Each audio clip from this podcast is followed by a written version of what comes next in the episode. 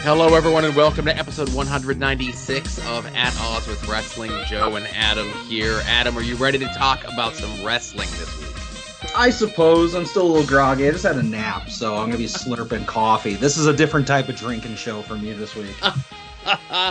I know. Um, there's been many times where I've taken the nap uh, in between like work and doing the podcast, and Todd will always tell me that he could tell. Other people tell me that they could tell. I don't know. I just, it is what it is. I Yeah. don't know.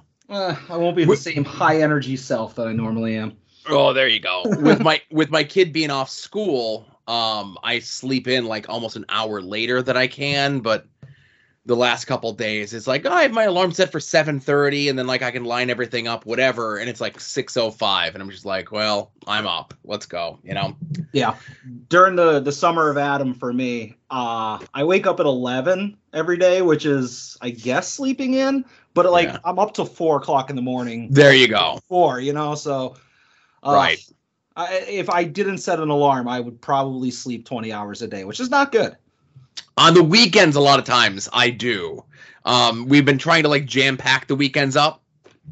Uh, but if we have nothing going on on the weekend, uh, especially if it's like so and like I've been picking up work, I've been picking up hours at Super Secret Science job because Saturday is like dead.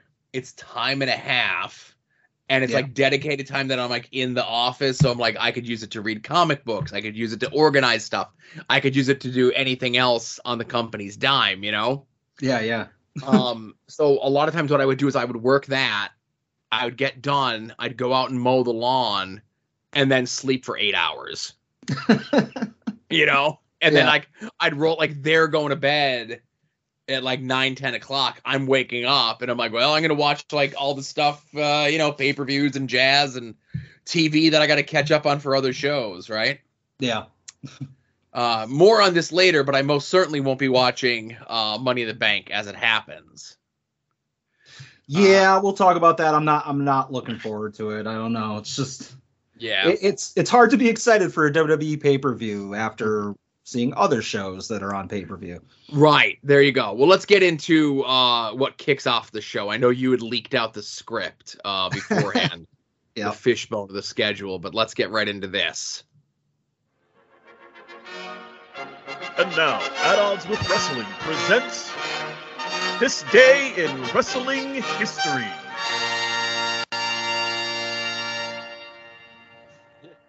Uh, so I didn't have it on my list only because um, the rest of the show kind of stunk.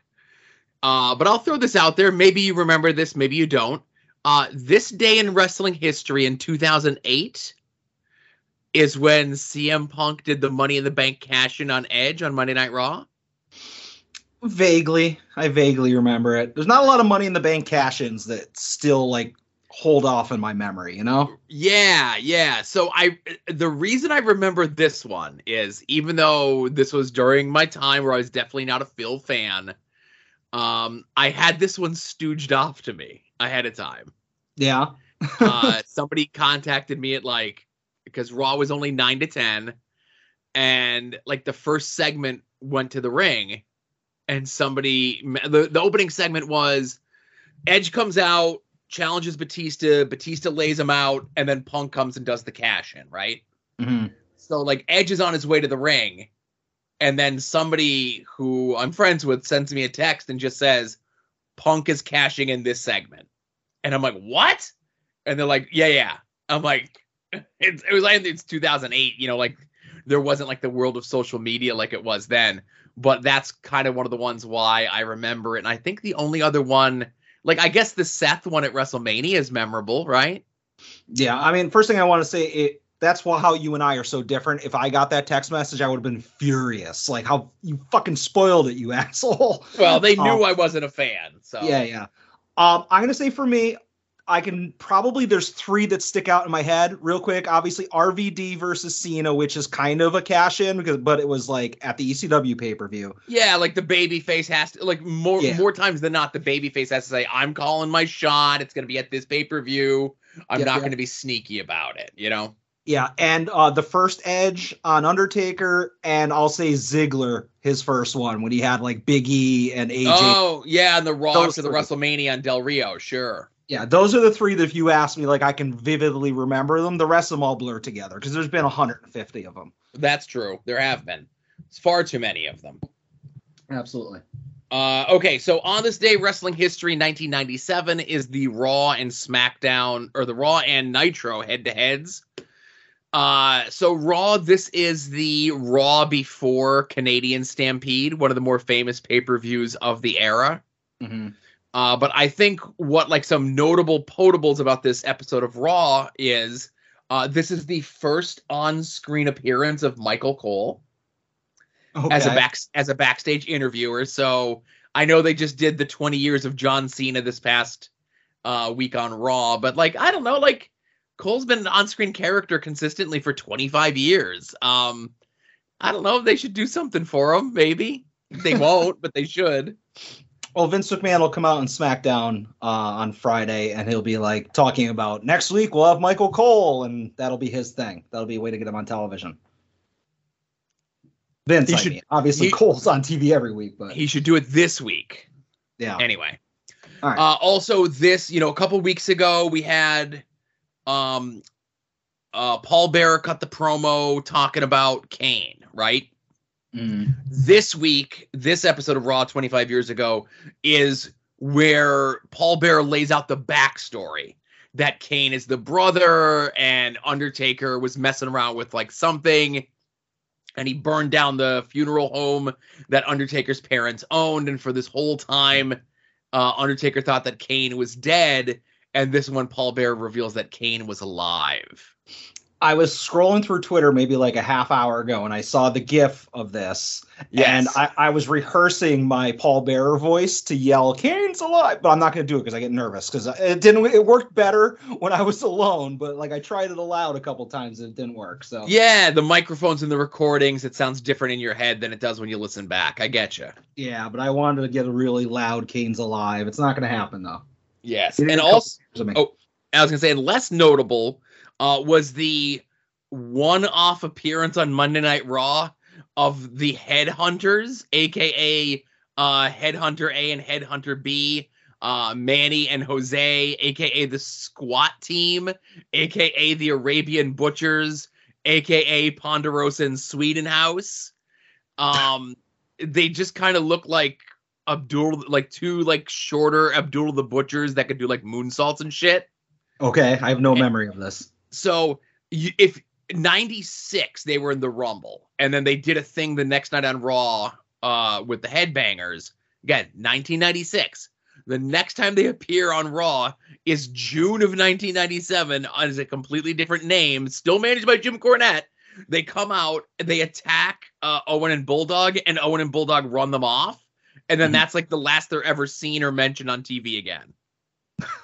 All right, I'm, I'm sh- they probably got a Jakks toy though. No, they sadly they did not. no, No. I feel like everybody got one.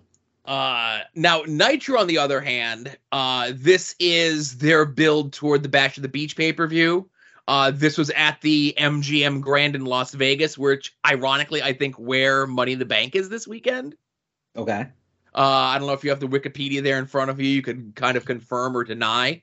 Mm, okay, good call. Uh, scrolling, scrolling, scrolling. MGM Grand Garden Arena. I don't know if that's exactly the same thing. I Probably. say close enough. Yeah. Uh, but this was a uh, you know a rare Nitro in that NWO beatdown. There's a fake sta- sting up in uh, the stands. There's another fake sting that comes out. Real sting repels from the uh, the, the the top of the building, and then from the entranceway, Mister Perfect comes out, and then Okay. Raven comes out, jumps over the guardrail, and like Mr. Perfect makes his way into the ring. Raven's just standing there doing like the wiping his wiping the snot nose with his hand. And Tony Schiavone says, "Folks, we're out of time." Uh, but yeah, this is Raven's debut in WCW as the Raven character. This is Curt Hennig after at least two previously failed attempts of them trying to get him into a position in WCW in the 90s that he finally comes in. Okay. A lot of unanswered questions at the end of that Nitro. I like it. A lot, a lot of unanswered questions at the end of every Nitro. if only they had more time. See, that seems to be the problem. In the three hours that they eventually got, they Yeah. seem to always not quite have enough time to deliver whatever it was they were trying to do at the end of the episode. And see now on AEW, they always say, you know, we ask them, they're going to let us have as much satellite time as we need, and then like, then the show, then the match ends like three minutes early, and everybody's like standing around with their thumbs up their asses. I always get nervous that my DVR is going to cut it off, and it never Yeah. happens. Uh, but almost last but not least, this day in wrestling history, 1995, ECW as part of a two-night internet fan convention thing. Uh, in 1995, keep that in mind. Uh, Jim Thorpe, uh, Mountaintop Madness, uh, the card as it was, uh, the Pitbulls versus Dino Sendoff and Don E. Allen. Two Cold Scorpio versus Hack Meyers, Chad Austin versus Taz, Axel and Ian Rotten in a barbed wire baseball bat match. Cactus Jack and Shane Douglas had a debate because there were I, I the timeline might just be a little wonky, but I think they may have already been showing Dean Douglas vignettes on TV. Okay. Um, and like Shane's last night in the company was the next night at the ECW Arena. Uh, Sandman versus Tommy Dreamer, and the Public Enemy defending the tag team titles against Raven and Stevie Richards, and a run-in from the debuting Gangstas caused Public Enemy to lose the titles. Raven and Richards won, and I was there for the show. No. See, I was I, I, kind of figured you would. This is about a year before. Well, I couldn't drive, so I couldn't get to this thing. But my first uh, Flagstaff show was in '96, as I've talked about before. Right. Uh, so I had been going just to the Flagstaff shows. Like I started going like this March. Uh, and I had not gone, like, I was not brave enough to f- drive to South Philly as a 17, 18 year old kid yet, you know? Yeah, yeah. Um, but it was like, well, you know, I, we talked about it like around October time when it was like, okay, this is like now I, I have to go, you know? Yeah. Uh, but this was like a, a crazy show, like seeing a title switch. Uh, the Gangstas who I knew from Smoky Mountain, like making their debut. Uh, Raven, who Raven and Stevie, who were like two of my favorites, like winning the titles, and I was there. Uh, the Cactus Jack stuff and all this other stuff. Um, but so this, how naive I was. This day was the first day that I ever got to read a copy of the Wrestling Observer. you, still, Uh, you still have it somewhere in that office? No, I wish I did. Yeah.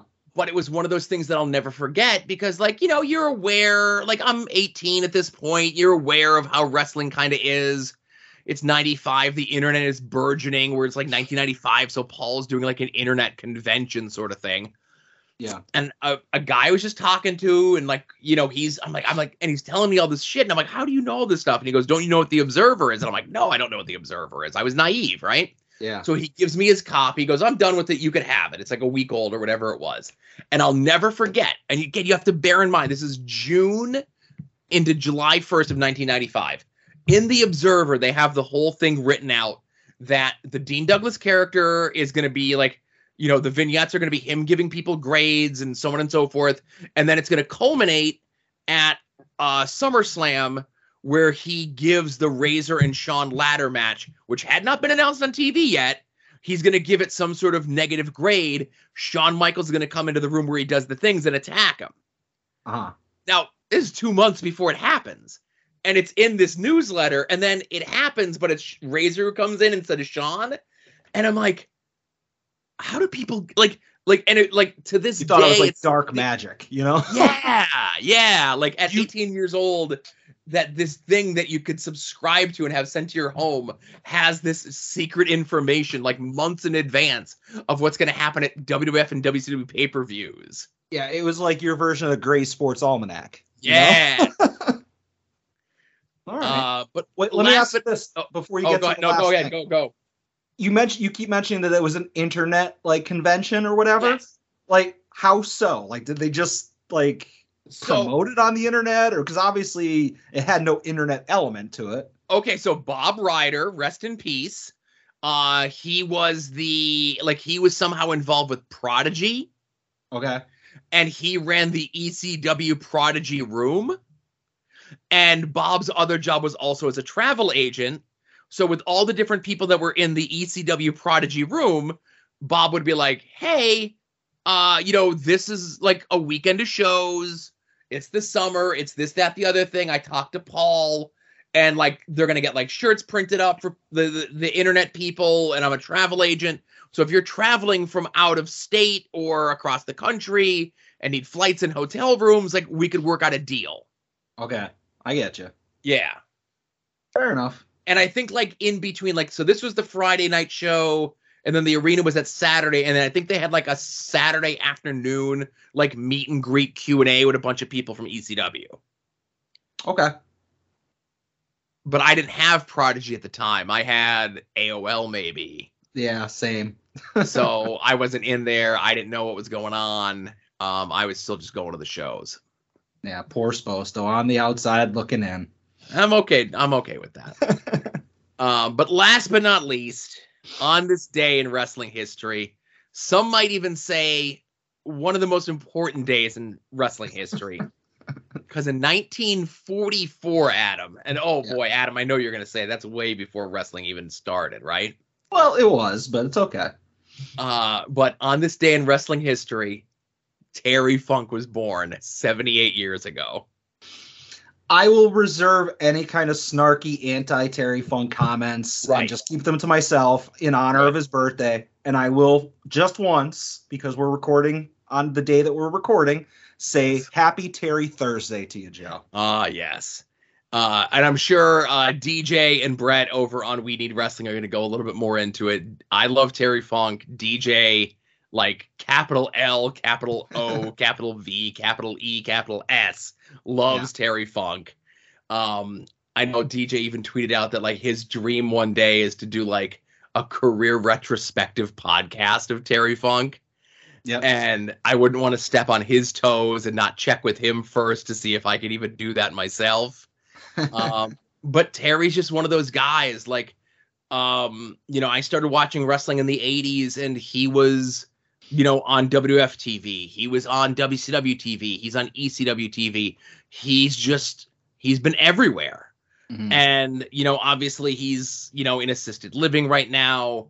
He's not in any sort of duress, but, you know, he's an older man who's lived a very rough and storied life. Um, but there's like a whole chap, like there's whole chapters of Terry Funk's wrestling career in the 70s and 80s, and, you know, whether it be like the 70s because just like tapes didn't exist, or late 70s, early 80s Japanese stuff um there's stuff that like i would discover every day and still can discover and then you know in the mid 90s when he decides to become like a hardcore garbage deathmatch type wrestler he gets like a whole new career Mhm. and you know we we we argue on the show and we argue in real life of people with the bret versus shawn debate right yeah. And you know and at the in all honesty honesty you know i don't like i like bret hart but i don't like bret hart like uh dax harwood likes bret hart you know or, yeah. or like the boar likes bret hart but i like bret hart a lot i don't like him like those guys do you know Mhm. um so if like you're a Shawn Michaels guy, I'll joke and say, "Oh, I know what kind of person you are." Or if you're a Bret Hart guy, I'm like, "Oh, I know what kind of person you are." But if you if you don't like Terry Funk, I know what kind of person you are. Obviously, I like to get my jabs in every once in a while about Terry Funk, but my my excuse is just that I never saw Terry Funk before he was in ECW. Mm. You know, because I, I had no access to the Sure. NWA stuff, and I wasn't watching any of the Japanese tapes or anything. So, you know, my my Terry Funk was the barely legal pay per view title run, and then like Chainsaw Charlie, and a little bit in WCW. That was all the Terry Funk I ever had. So that's where my jabs came from. But I have a huge amount of respect for him, and I wish him, you know, uh, wish that he stays healthy. You know. Right. I, I want him to. I want him to live to. Uh, Terry Funk living to hundred would be amazing. Yeah. Yeah. All right. So that's all the history stuff that we have for today. Let's get into more recent history. Let's talk about the last seven days of professional wrestling, Adam. All right, I'm going to start things off. This is a little bit of a combined talking point, but it's all together. I just want to talk real quick about the big couple of days for Mr. Freshly Squeezed Orange Cassidy. Ugh. And I will just say it starts off with at Forbidden Door, him versus Will Ospreay was fucking phenomenal. It was probably I mean, it was definitely my favorite match on the card, but like I'm trying to take my bias out of it and say maybe the best match on the card. I don't know. I'd have to have somebody who's not a huge OC mark tell me that. But like it was one of those matches where I was at the edge of my seat the entire match and not since the OC versus Pac versus Omega match did I think that they showcased them quite as well. Um, so that was just a phenomenal match on a pretty good pay per view. And I will roll that over into Dynamite just yesterday. Him versus Ethan Page was a great fun match. And we had the return of not only his original indie theme music, which just kind of feels weird but special but awesome seeing him come out to that, and the return of like the the juice spray and just the whole shtick with trying to body slam Ethan Page. I loved everything about that. I probably liked that segment on Dynamite more than I liked the Forbidden Door match, but that's just because it was like a return to indie OC. But I, I loved everything about the last couple days for Big Match Orange. Uh, I echo a lot of those sentiments. Uh, I'll never be a Will Ospreay guy. I get it. Uh, but a lot of other people have said, like, technically, he could do a lot of awesome things in the ring. He has a presence that, if you buy into it, um, is fantastic but every time that he opens his mouth, it's almost like he's dead behind the eyes, like he doesn't have a brain whatsoever, right? Okay. Um, but that match was awesome. And yeah. I know people were like, "Well, let's see what Meltzer gives." It's like, no oh, offense, Meltzer. like right, like no offense, like I like the match. I thought it was really good. And whether you uh, know who uh, Will Ospreay is or not, they did as good of a job as they can in three weeks' time to build him up as a credible big name guy. And it was one of the few single matches on the pay per view. And OC hung in there, kicked out of the guy, like every single one of the guy's finishers. And OC looked like a million bucks because yeah. he can look like a million bucks. And, you know, I could say it now, but when it was the Bash of the Brewery show and OC was there and I was talking to him, at the show, and he didn't tell me what the match was. Uh, but he told me that Tony wanted him like healed up and ready to go because he had a big match planned for him for Forbidden Door. And there's a pretty big goddamn match, right? Absolutely. And then when they announced like Tuesday night that it was going to be uh, OC versus Ethan Page, and I, I, you know, two of my friends are going to wrestle on TV. That's really cool, right? Yeah and then the match is just the OC indie match, which you know, um, we I think may I, uh, I think it was maybe me maybe me and Todd. You I may have had the conversation with you, but this was like maybe pre AEW where we were talking that like the dream to be Orange Cassidy would be like the honky tonk man. Like Orange Cassidy would be wrestling's honky tonk, like the new honky tonk man. That he has his shtick, he has his like four or five things that he does. He doesn't have to leave his feet for any of them. and he could just go to every indie in the world, do his stuff, get the big reaction, and then like leave the ring and go right to the gimmick table and make like six grand a night, you know? Yeah. No, absolutely. So like we would joke around and like it would be all the stuff that he did on national TV that you know 13,000 people live were going nuts for. Over a million people, you know, and even more around the world were watching live, you know? And it was really cool. And I'm with you. Um, I, I love to see people I know and have known for a long time get these huge moments and kind of get the recognition uh, that I always knew that they could. And, you know, everyone's like, oh, just like we all predicted, uh, you know, Orange or like uh we'll get to it later where it's like Eddie Kingston, Claudio Castagnoli, and Jon Moxley are going to be taking on uh, Daniel Garcia and 2.0 in a War Games match on TV, just like we all predicted. You know, yeah, refereed like, by Bryce Remsburg. You know, yeah, you know. so I, I kind of look at it as like, man, can you believe that Eddie's doing this, or can you believe that OC's doing this, or could you believe that Ethan Page is doing this? And I always say, yeah, I can, because I've yeah. known these guys for a long time. I've seen how hard they bust their ass, and people recognize it and they just you know and I know there's a lot of people like, man, all the people that said that Eddie sucks and Eddie's this, I hope they're eating their words. And all the people that said like OC is ruining the business, I hope they're eating their words. And there's people that even dig on Ethan Page, and that bums me out a little bit too. And like, I never am the one that says, I hope you people that are naysayers to these guys eat your words. I hope you don't. I don't want you. I don't need you. I want more people. I want everyone to like the people that I like. But if Yeah. you're already openly negative to the people that I like, I don't want you to change your mind. You keep hating, and I'll keep liking good stuff. Yeah, like I I saw a comment in uh let's just say a Patreon Facebook group that shall go nameless, and somebody said, "Oh my god, I didn't realize that Orange Cassidy was such a good wrestler," which I'm fine with that comment. You know, whatever. So maybe you didn't see when he tears it loose, you know. But the follow up to that was, um, I really, you know, he needs to get rid of the, the the kicks and pockets stuff, and then he can really become a star. Like, no, you know, you just ruined it. Like you, I was willing to let you on the bandwagon, you know, when you said you didn't realize he was a very good wrestler. But as soon as you were like, oh, I don't like this aspect of the gimmick, and if he gets rid of that, I'll be a fan. Well, fuck you. You're not you're not worthy of being a fan, you know. And I, I will just say before we move on, uh, going back to his theme music, like his new his entrance, uh, goosebump moment, and uh, it was the second most rewinded segment of that entire Dynamite. Like I watched that a couple times. What him coming out to the to, to, To Jane? Jane. Yeah, yeah, yeah. But uh, not quite as much as something else I rewinded a couple times. But well, uh, so you know, we kind of double teamed up on that one. Uh, I don't know how you're gonna feel on this one. Um, you know, shout out to uh, the YouTube channel World Wrestling Entertainment American Nation, uh, that posts up entire uncut segments of your favorite World Wrestling Entertainment programming. Um, and they don't get popped by WWE, so I think it's WWE themselves doing it.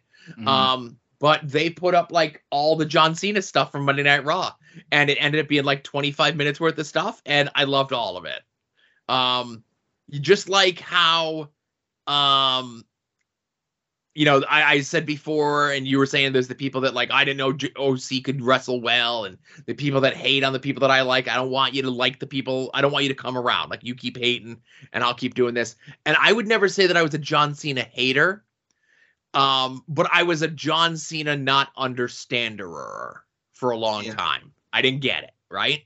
Yeah, I mean, I, I think that just to piggyback on that, I was probably very much anti John Cena, but not because of John Cena, just because it was I was a Cena enough person, you know, oh boy. and like I've grown to appreciate him more and more, especially with him like as Peacemaker and seeing the stuff he does as a Make a Wish and all that. So I'm a fan of the guy. I think that I just always hated like the presentation and you know top guy Cena. I'm gonna kill the entire tag division and beat the Nexus seven on one, eight on one. That that kind of stuff always bugged me. But I've grown to appreciate Cena a lot over the years. Well, and that's so that's the thing. Uh, you know, obviously you take all the outside of the ring stuff away, whether it be movies or TVs, uh, charity work, just being, you know, an affable person in general, you know. Yeah. Um, the thing that did it for me was one of the Royal Rumbles where Cena was in there early and he was in there with uh Mr. Five WrestleManias himself, Chocolate Doodoo Fingers, Dylan Hornswoggle Postl, right? Yeah, yeah. and Swoggle and Cena kind of like ran the first half of the Royal Rumble together. Like they were working together as a team. Yeah. And I'm like, I get it now. Like this moment right here, like Swoggle is the surrogate for the kids watching at home because he's a little guy. Mhm. And if you're a kid watching at home, you're watching someone that's maybe the same size as you team up and wrestle and get to fight off the bad guys with arguably your hero. Mhm. And I'm like, I get it now. I, I understand what Cena is. And then, you know, maybe like a year or so later is when they start doing like the US Open Challenge. And then every week on Raw, he's having like these crazy awesome matches and stuff. Where like he was in a position where he didn't really need to have those good matches. Yeah. And and some could even say that when he was doing the John Cena Open Challenge, uh, the U.S. Open Challenge, that he didn't need to have those good matches, but he still went out there and did it anyway. Yeah, like with Kevin Owens and uh, Claudio Sami and Zayn. Sami Zayn and all these other people, you know. Yeah. Um, and it was just uh so this week on Raw, it was just you know, uh, you, you get Cena coming backstage and everybody lined up and they're like putting little Easter egg things in there. Then there's the even the bit with him and Seth backstage was what it was. Uh, then you have like the history segments and they're talking to all the different people that Cena had these rivals rivalries with, including Big Show, Chris Jericho, Daniel Bryan, you know, like yeah, that was super surprising to see that, you know. Yeah, and then they kind of did their tease for what inevitably this is going to be, which is John Cena versus Austin Theory, whatever. Um, and then Cena comes out and he cuts that promo, man, and there are no more Cena haters, and I love the fact that there's no more Cena haters. He doesn't get the boos. I think everyone kind of understands. You know, I know toward like the end of his AEW run when Cody was getting booed, everyone was like, "Oh, it's they're booing Cody because it's cool to boo Cody." It's like, no, they're booing Cody. Cody sucks right now, you know. Yeah. Um, and I'll say the only thing that was missing this, speaking of Cody, uh, definitely not his birthday today as well. Um, but I would have loved to have seen an in-ring moment with 2022 Cody and 2022 John Cena. And I know that like Austin Theory is the thing that was being built up, but I, I have a sick perversion that I would love to see a John Cena versus Cody Rhodes match in 2022, 2023. Yeah, start the long build up like how they uh how how Rock Cena took like a year and a half, two years to fully develop at Mania, you know? Yep. But I could see that. yeah. Know? Basically the original John Cena and the new John Cena combined yeah yeah each other for at night three of WrestleMania. Technically, it is because SmackDown is SmackDown WrestleMania, and they do like the Andre Battle Royal, like three other WrestleMania matches on SmackDown. So technically, it, uh, WrestleMania is a stealth three night event. because they do the they do the uh which we call it they do the um NXT just, on on Wednesdays sometime or Thursday well, sometimes. No, this if you remember this year they did the NXT on Saturday afternoon, but okay, also yeah, yeah. also this year SmackDown was not only the uh Andre Battle Royal, but also right after SmackDown was the Hall of Fame. Yeah. Okay. I didn't even notice until now that WrestleMania is three nights. They tricked me. Yeah, Royal Rumble needs to step up its game. No, no, two nights is perfect.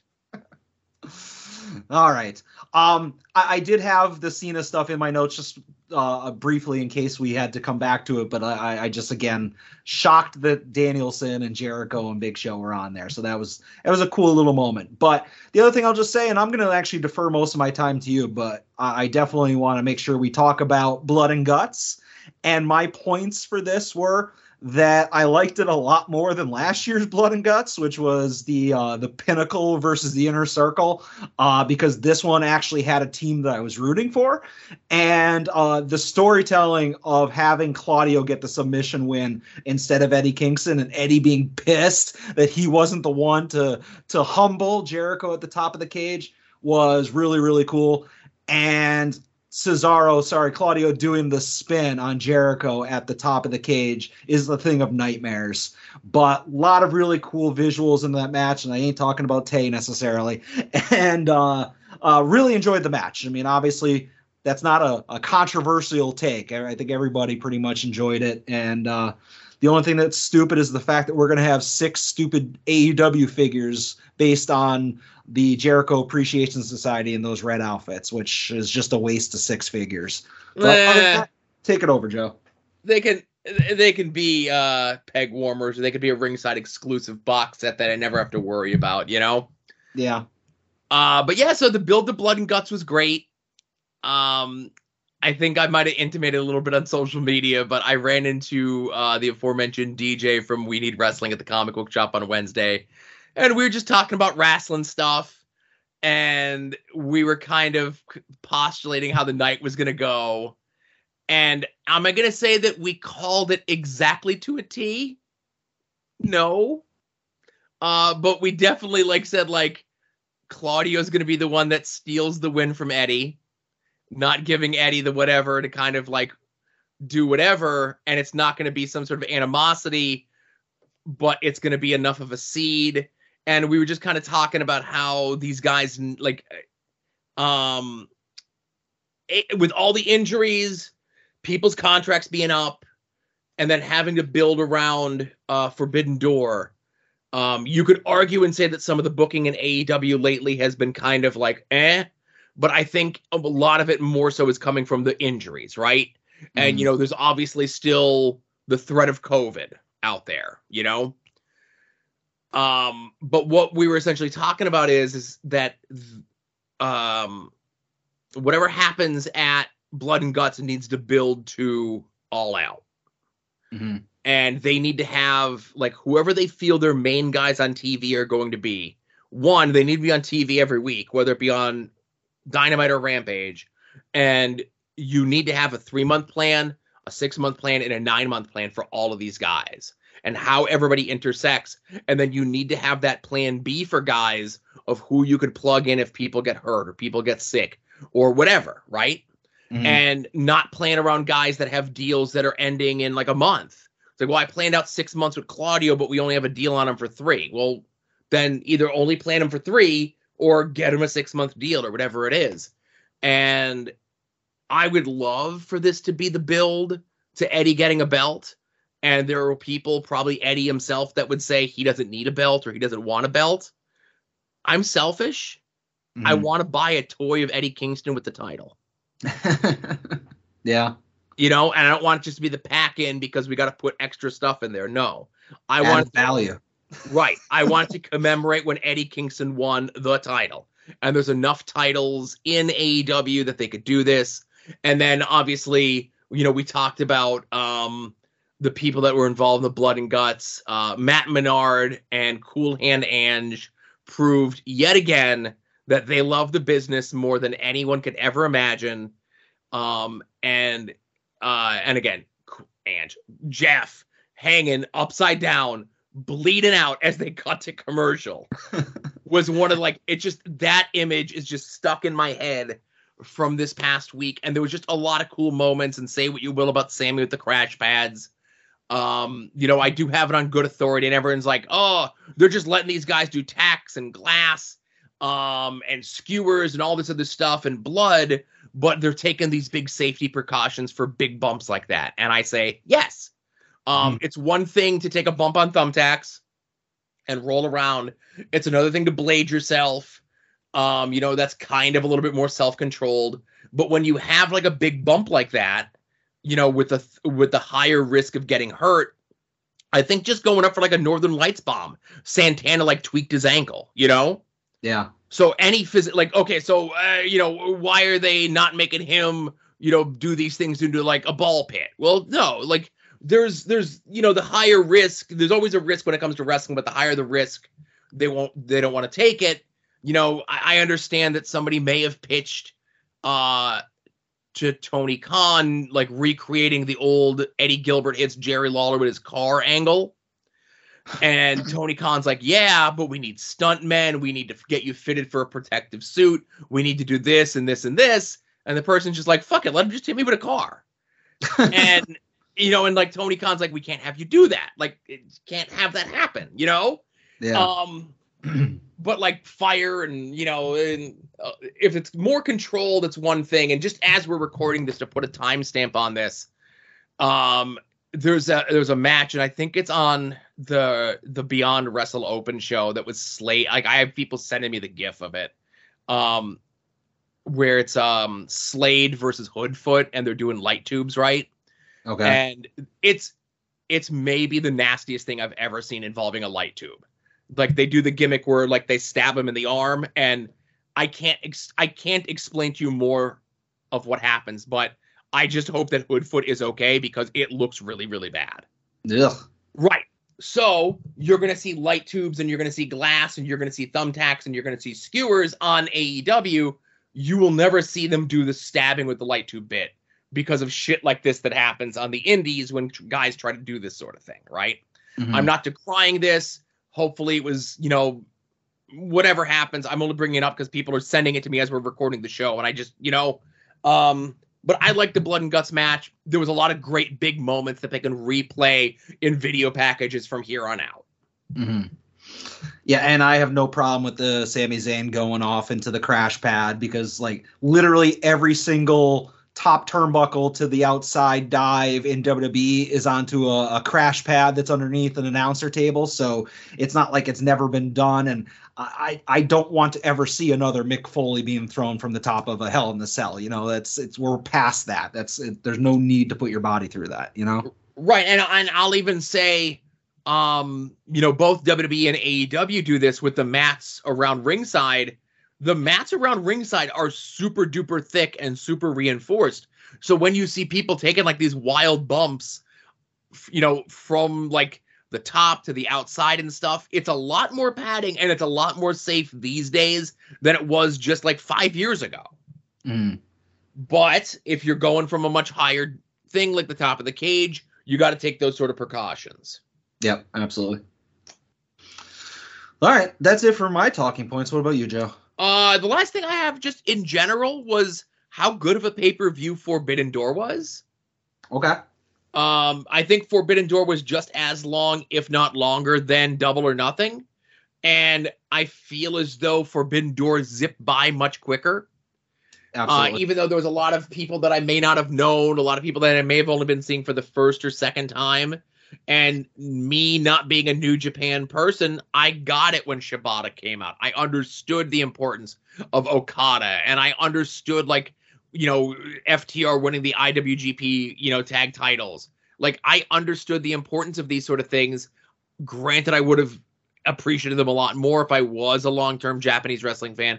If AEW spent hours and hours of their TV time building all this stuff up. But when all was said and done, it was a really good pay per view, like in ring stuff. And that's the stuff when it comes to a pay per view that I really want. Like, I want the in ring stuff to be amazing. Mm-hmm. Yeah, I mean, I think that we said this before. You don't need to have this big storyline for a really good match, you know. And there was a lot. I don't think there was a real stinker on the show. There was a couple things that maybe didn't quite end the way that we thought they would, or you know, there was the Adam Cole ending, which was somebody hurt. Yeah. I don't know. But like when you have a, a, show full of really good matches, you don't need this long drawn out story. It's like, all right, it's a sport at this point, and the storyline is I want to beat you, you know. So I think that that was done well, and I am glad that you were able to keep up with me, Brett and DJ. Oh, know, of course. As far as the uh, the New Japan stuff, I saw all three as simultaneously rolling your eyes when I said, "Who's this guy? Why is that guy said this?" Why did what did that guy say when I said what did that guy say? You know. well, you know, we tried to keep it on the down low, but yeah, it did get annoying after a little while. But uh, you kept up okay. I saw you. I saw you. yeah, I had a great time, and thank you for DJ for uh, inviting me out there. For sure. All right, all right, Joe. Speaking of premium live events, did you know that there's a pay per view this weekend? Uh, I did. Sami Zayn's kicking down to the ring. Is Kofi Kingston doing his thing? Ruby Soho. on the show. Bryan Danielson. No, no, no.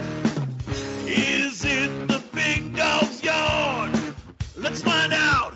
Does Joe know the card? It's nice to have a return to the old familiar. Does Joe know the card? Jingle as opposed to the the abomination I edited together the other day. And Joe, according to Wikipedia, the most trusted source of all wrestling information and news, Money in the Bank is this Saturday.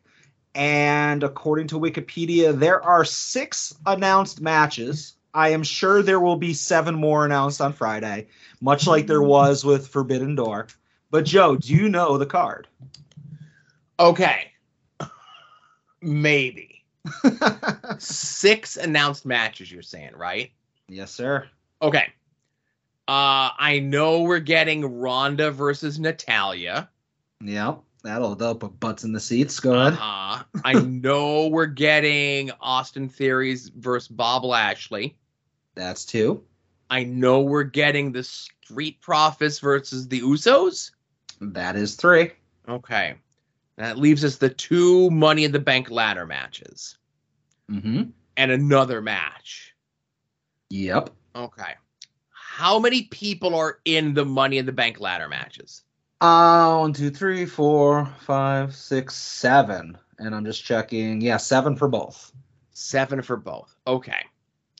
The I will- I will tell you, just to to so you don't kill yourself on this. For the men, it does say one is TBD. Okay, now see, I, I'm going to say that I did know that Okay. because Kevin Owens. It was supposed to be Kevin Owens versus Ezekiel on Raw as a as the last qualifier, and then Kevin Owens wasn't at Raw, so that spot is still left open.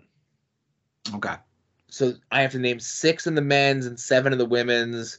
Okay, men's is Sami Zayn, Yep. Drew McIntyre, Yep. Seth Rollins, Seth freaking Rollins. the Colossus Omos, Yep. Matt Riddle, Yep. huh? Not Kevin Steen, not Ezekiel. I don't know who the other person in it is. It's a shameful thing. Lobster head. Oh, it's too many Sheamus. limes. It's too many limes. yep, Sheamus. I should have. I that's that's on me. I should have let you sing more of that. All right. What else we got? Yeah, you're Now the- missing two more. now, see this. So this is where I'm gonna go in. Okay, Mm. I'm gonna guess that uh Bianca is defending the title. That is correct. Okay, but I don't know who she's defending the title against. But if I could guess who's in the women's Money in the Bank by process of elimination, I might be able to figure out who she's wrestling at the pay per view. Yeah, there's only so many main roster women left. So you, What you got- happened to them all? Where did they Uh, go? It's almost like they all got released. Oh my goodness. Okay. uh Raquel Rodriguez is in the t- in the in the thing, right? That is correct. Because they always like to have a tall person. Um, are- both Doudrop and Nikki Ash in it? Neither. Neither. Okay. Okay. So that means okay. Okay. Um. Okay. So I got Raquel. I know Asuka and Becky are in it. That is correct. Okay. Um. Liv Oh. Morgan is in it. Yeah, yeah. Okay, I'm sorry. I couldn't find Asuka on this. But yes, uh, Asuka, uh, Liv Morgan is in it. So you have four. Oh no, I, I know because Becky and Asuka had three weeks of matches to see who qualifies for the Money in the Bank match. So I know that they were in it. Yeah, yeah. I just couldn't find Asuka on the list here. That's all. But yeah, Is Carmella in it? she is not. Okay. Um, hmm. Shotzi is in it. Shotzi, believe it or not, is in it. They remember that she's on the payroll and that, that she's good and they should use her. So you have I, five. I know Aliyah is not in it. She is not. Is Shayna Baszler in it? Nope, because then it would be good. Okay. I don't know who else is in it, but by process of elimination, if you said that uh is not in it, Nikki's not in it, uh Doudrop's not in it, and Carmella's not in it, then I think Carmella is taking on Bianca at the pay-per-view. That is correct. Okay, because I think we've gotten yeah. matches with at least two of those three, and I think technically Shayna is SmackDown. So Yes, for what it's worth for the next week or so. Joe, you left out two women. No, three women in this uh this Money in the Bank ladder match. Those women are Lacey Evans. Oh, is Alexa Bliss in this goddamn thing? Yes, she is. You left her out. You son of a bitch. I I did I forgot she was back on TV. How how could you forget? She's the only reason we're turning on Raw. And Liv Morgan, but God, Alexa I- Bliss. Okay. I don't know if you said Liv Morgan. But I did say Liv Morgan. Okay, but yeah. Uh, Raquel Rodriguez, Asuka Shotzi, Becky Lynch, Liv Morgan, Lacey Evans, and the winner of the match, Alexa Bliss. Hmm. But two premium live events in a row without the big dog, Mr. Ooh Ah Man, head of the table, the tribal chief, Roman Reigns. Oh, I thought you were gonna a fun rib would have been you like do that whole build up and say it was Cody. I'm not on the nightmare narcotic. That's some out of the show. No, but Roman doesn't do uh uh he doesn't do B show pay-per-views no more. Yeah, that's good. Good idea. He does the big four and that's it, you know? Yeah. So I'm gonna be uh, honest. with- I'm just gonna say I, I I'm honestly, I'm not going to watch any of this. If if it turns out Alexa wins the the women's, I'll go back and I'll check out the win. But I have no desire to watch any of this. Okay. The women's is always screwy, right? Mhm. Because it's never anyone that you expect it to be. They'll always just throw it on a rando and Yeah, hope like- for the best. Like last year when they did it with Nikki and then they did the cash in the next night and then just like completely like fucked her character up. Yeah, like put it on Lacey Evans or I mean, all no disrespect to Shotzi, but she's not exactly a featured player. Like just something random like that, right? But I could see them putting it on Shotzi. It's like, oh, she's back on TV. She needs something. Oh, give her money in the bank, right? Mm. We took everything a well, uh, everything else away from her. Let's give her this. Yeah. Um, is Lacey Evans on TV a heel or a face these days? Uh, I couldn't tell you because the last time I saw her was her first return video, and then I never watched another thing. Okay. So I'm gonna make my prediction for the women's as Liv Morgan. Yeah, they have been shoving the plucky up underdog up down our throats for a while, you know, but Right. I still have to go with my home team on this one. Um, for the men's, I saw them doing stuff on YouTube, like pushing that it was going to be Riddle, right? Mm-hmm. Yeah, it's, And it's that- 100% going to be riddle. And that just sounds stupid. It is, but Just as a joke, it should be Omos. so I'm picking Omos. yeah, I mean, I, I I don't care about anybody that's in this match other than maybe Sami Zayn, but Riddle is absolutely going to be the bit because that's what it's all about is doing the bit. You're going to have him like have things in his his suitcase other than the contract, and he's going to be all stoned. He's going to be like, I don't remember where I put it, uh, and all that stuff, and it, it, it's going to be Riddle. Oh no, you know what? I'm take I'm taking back my pick of the Colossus Omos, right? Okay. Um, so none of the other ti- none of the other titles are changing hands, right? Like Bianca's gonna retain, fucking Ronda's gonna retain, Usos are retaining, and Austin Theory is gonna retain because they he you know like he doesn't need the belt for a match at SummerSlam with John Cena, but he's gonna have the belt for a match with John Cena at SummerSlam. Okay, Mhm. my pick for the men's has been changed to Sami Zayn because Okay. Sami Zayn is still trying to kiss up to get into the bloodline. And him winning the money in the bank, obviously he's going to try to get one over on Roman, but he's going to be like, no, no, I'm keeping this safe so no one else can try to catch in on you, Roman. I would never do that to you, Roman. I'm part of the bloodline. Eh, You know what I mean? So I think you get more weeks of TV out of, uh, more entertaining weeks of TV out of Sammy as the sneak with the Money in the Bank briefcase, as opposed to Riddle like, oh, I put my weed in it, bro. Uh, thanks, guys. See, the Sami Zayn thing, I love that idea. It's brilliant. It would fucking go over like a million bucks, so they won't do that. That's not going to happen with Vince in control. But like I can picture it right now, you would have like somebody takes not necessarily takes out Roman, but Roman had like a hard fought match. He's groggy. Sami Zayn comes out, and then like Roman gets his his wherewithal back, and like Sammy then says, "Oh, I was just checking on you," you know, like he almost goes to hand the briefcase to the ref, and he's like, "Oh, hey, uh, is everything okay?" But I love that. It's a it's a good good angle, so it definitely will not happen. That's a bummer. Yeah.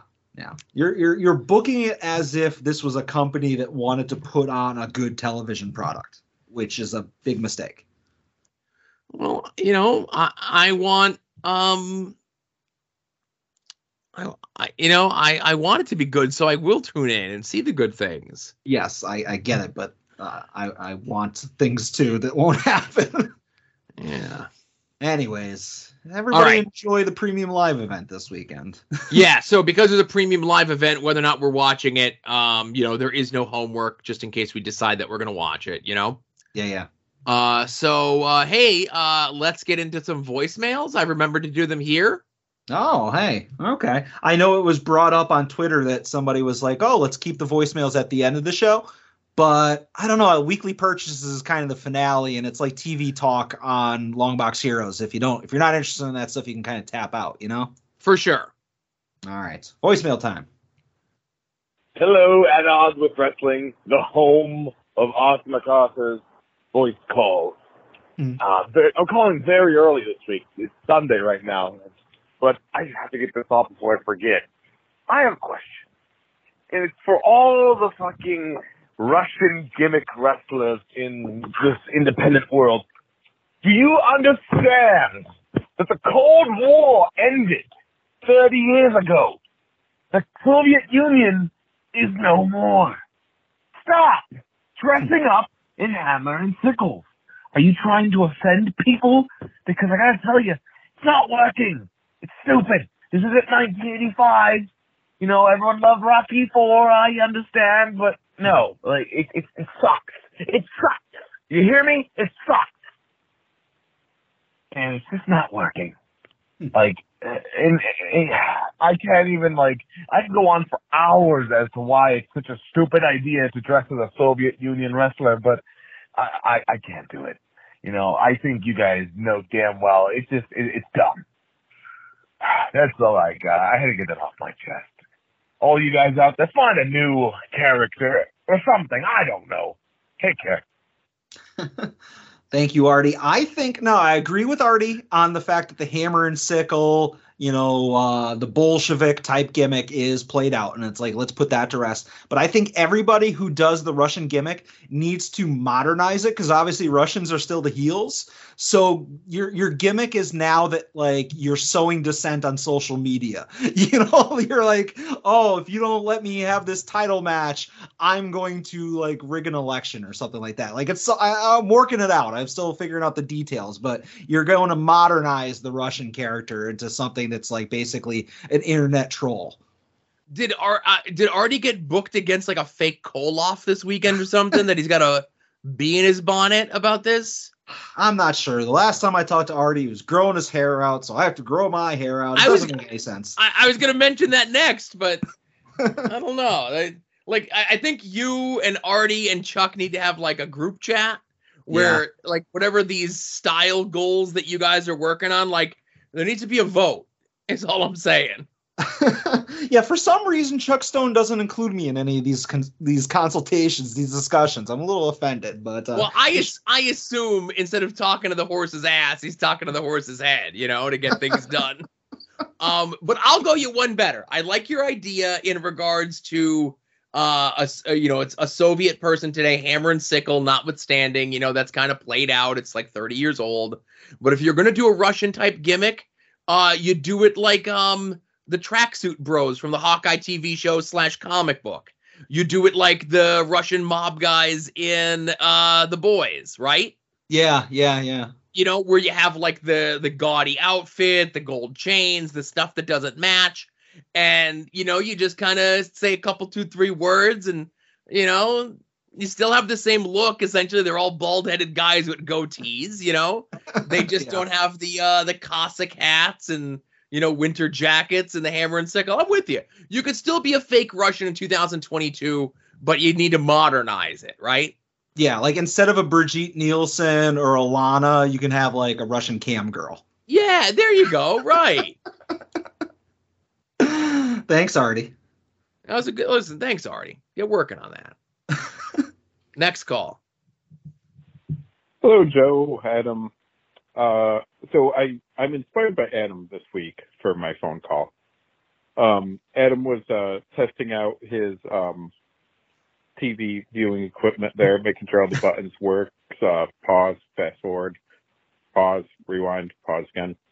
Um, for reasons here, um, partly because of his love of Japanese wrestling and wanting to see the follow up from Forbidden Door and you know people like Claudio debuting in AEW and partly to see uh unfortunately only the second um battle between two women on a two hour show and there was only one on the pay per view. Pay per view makes sense, I get it, get a pass. But I kind of feel like only one women's match for a two hour show with all the women on the roster and I know many people have said that, but I'm kind of feeling like one per hour would be a good uh, rule of thumb here.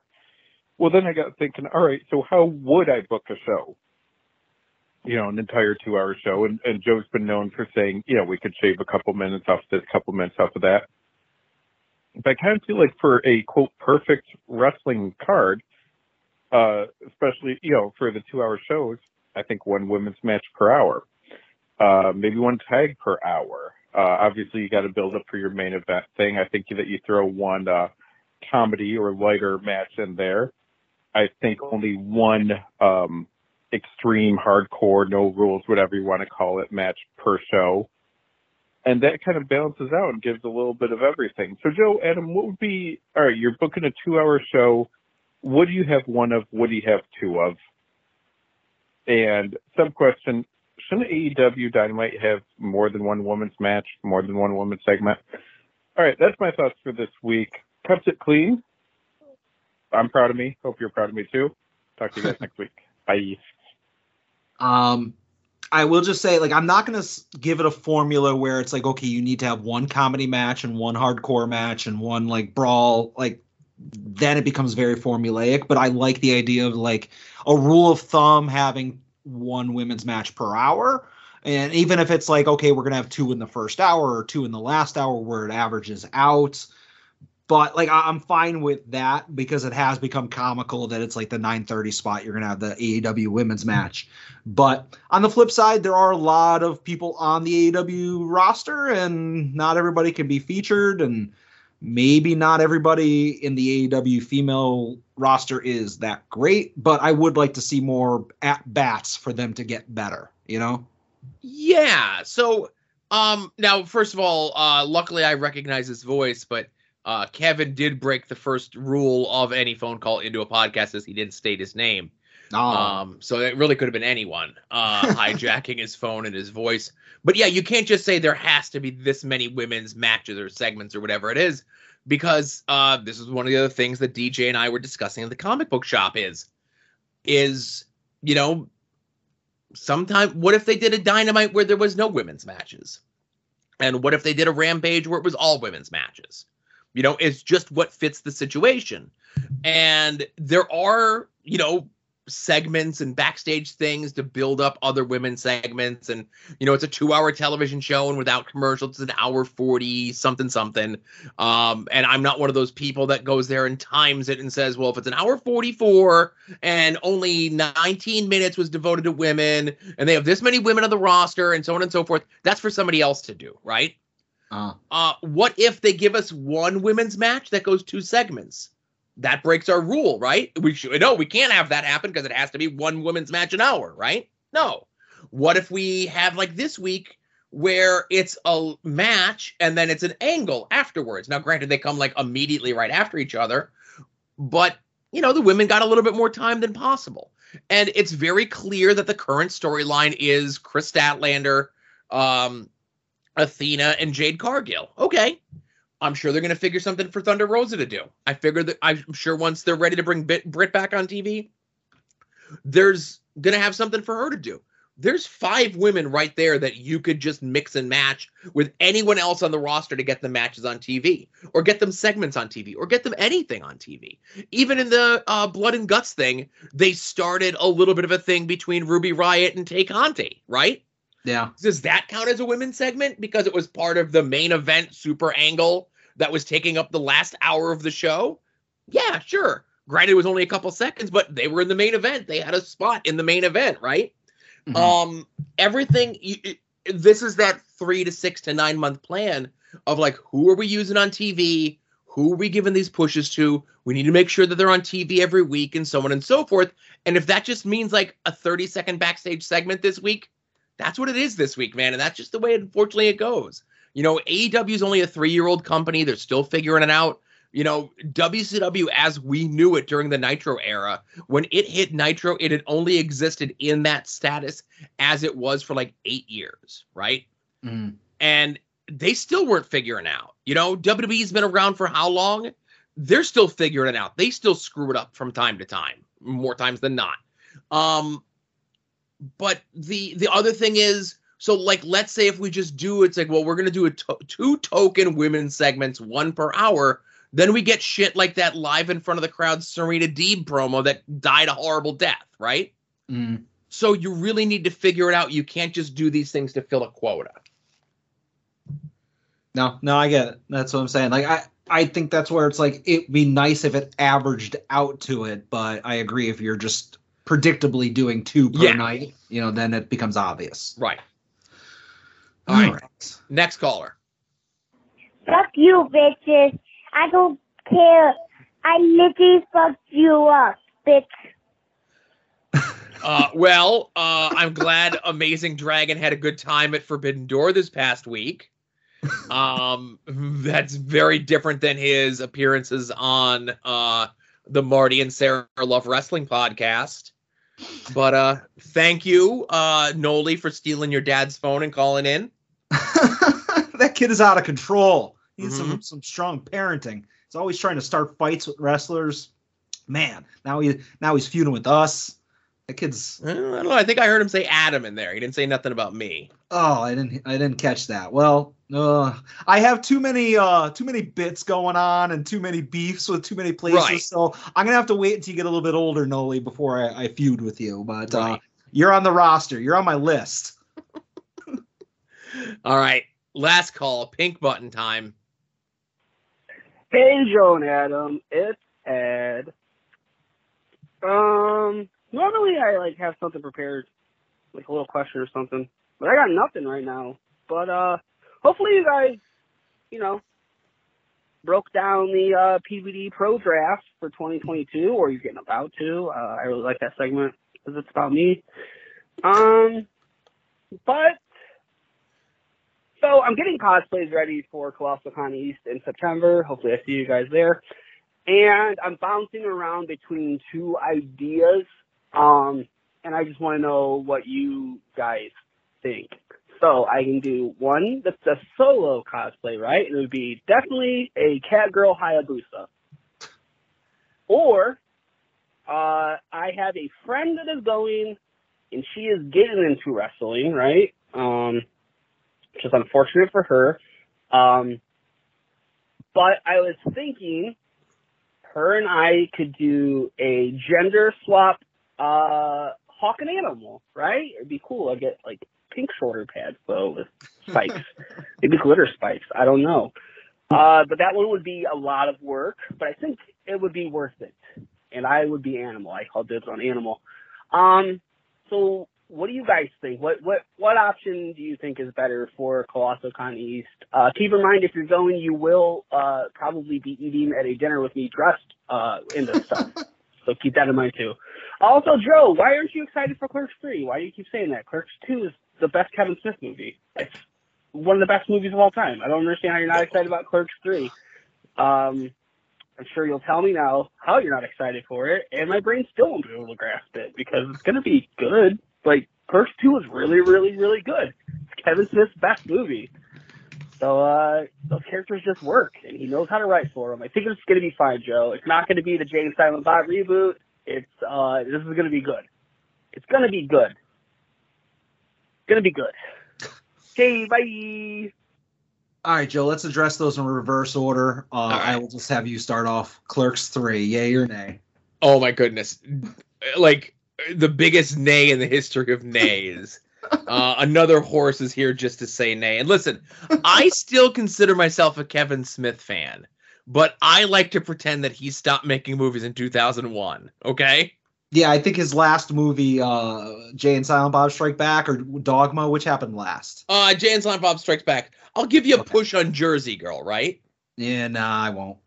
um so uh i'll so like clerks 2 is bad zack and miri make a porno was not a kevin smith movie. It was kevin smith trying to make a judd apatow movie and failing. Uh red state was people hyping it up as a horror movie and it definitely was not a horror movie. Yeah. and ed before you could tell me to go see clerks 3 i want you to watch tusk. I want you to watch yoga hosers. And it sounds like you already watched jay and silent bob reboot. So you watch those three movies and you get back to me and we'll talk about Clerks 3. Listen, man, people lose their fastball. I love Kevin Smith comic books. His run on Daredevil is fantastic. His run on Green Arrow, unbelievable. He's written a lot of other comics since, and he's got a new line coming out from Dark Horse Comics. As far as I'm concerned, those comics don't exist because they stopped being good. Um, did you read the one that he did? It was Batman Cacophony. It was called. Do you remember this? Yeah, yeah. yeah, I, I read.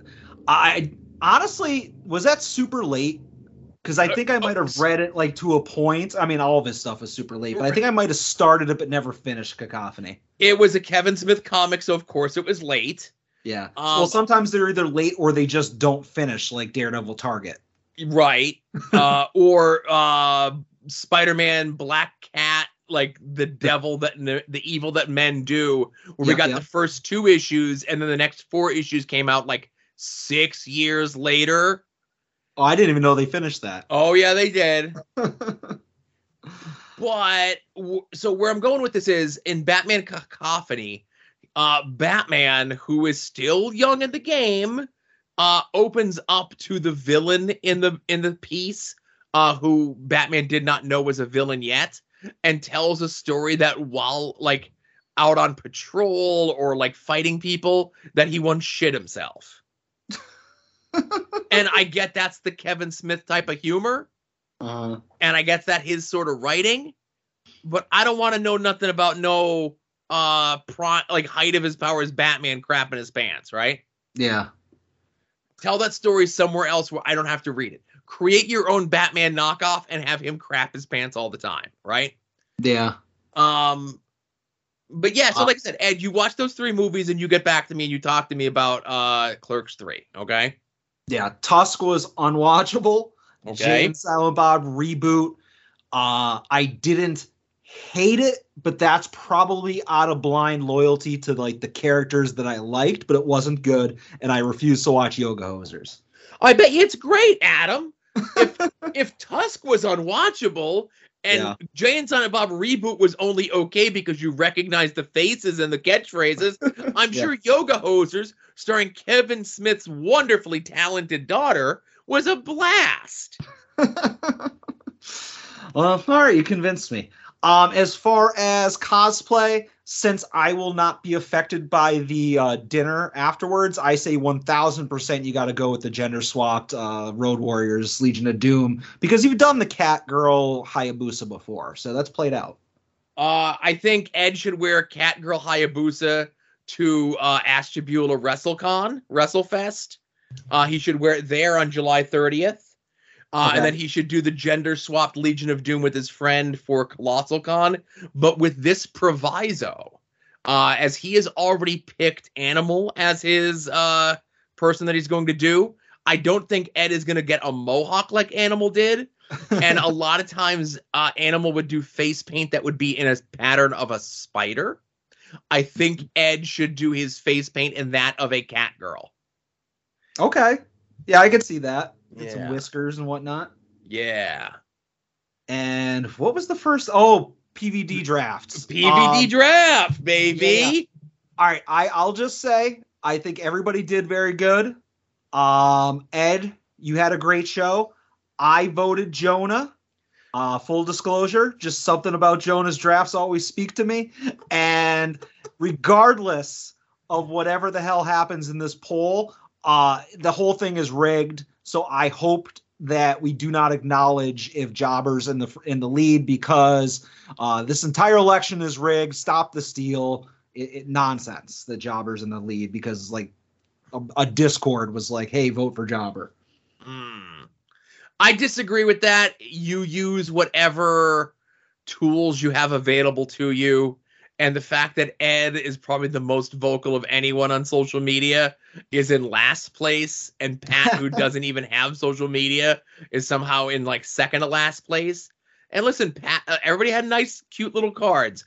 Pat put together a match that was dream matches for all of his buddies in AIW, and that was great.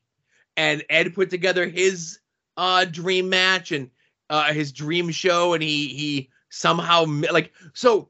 Ed put on an Ed show, but he didn't go full Ed.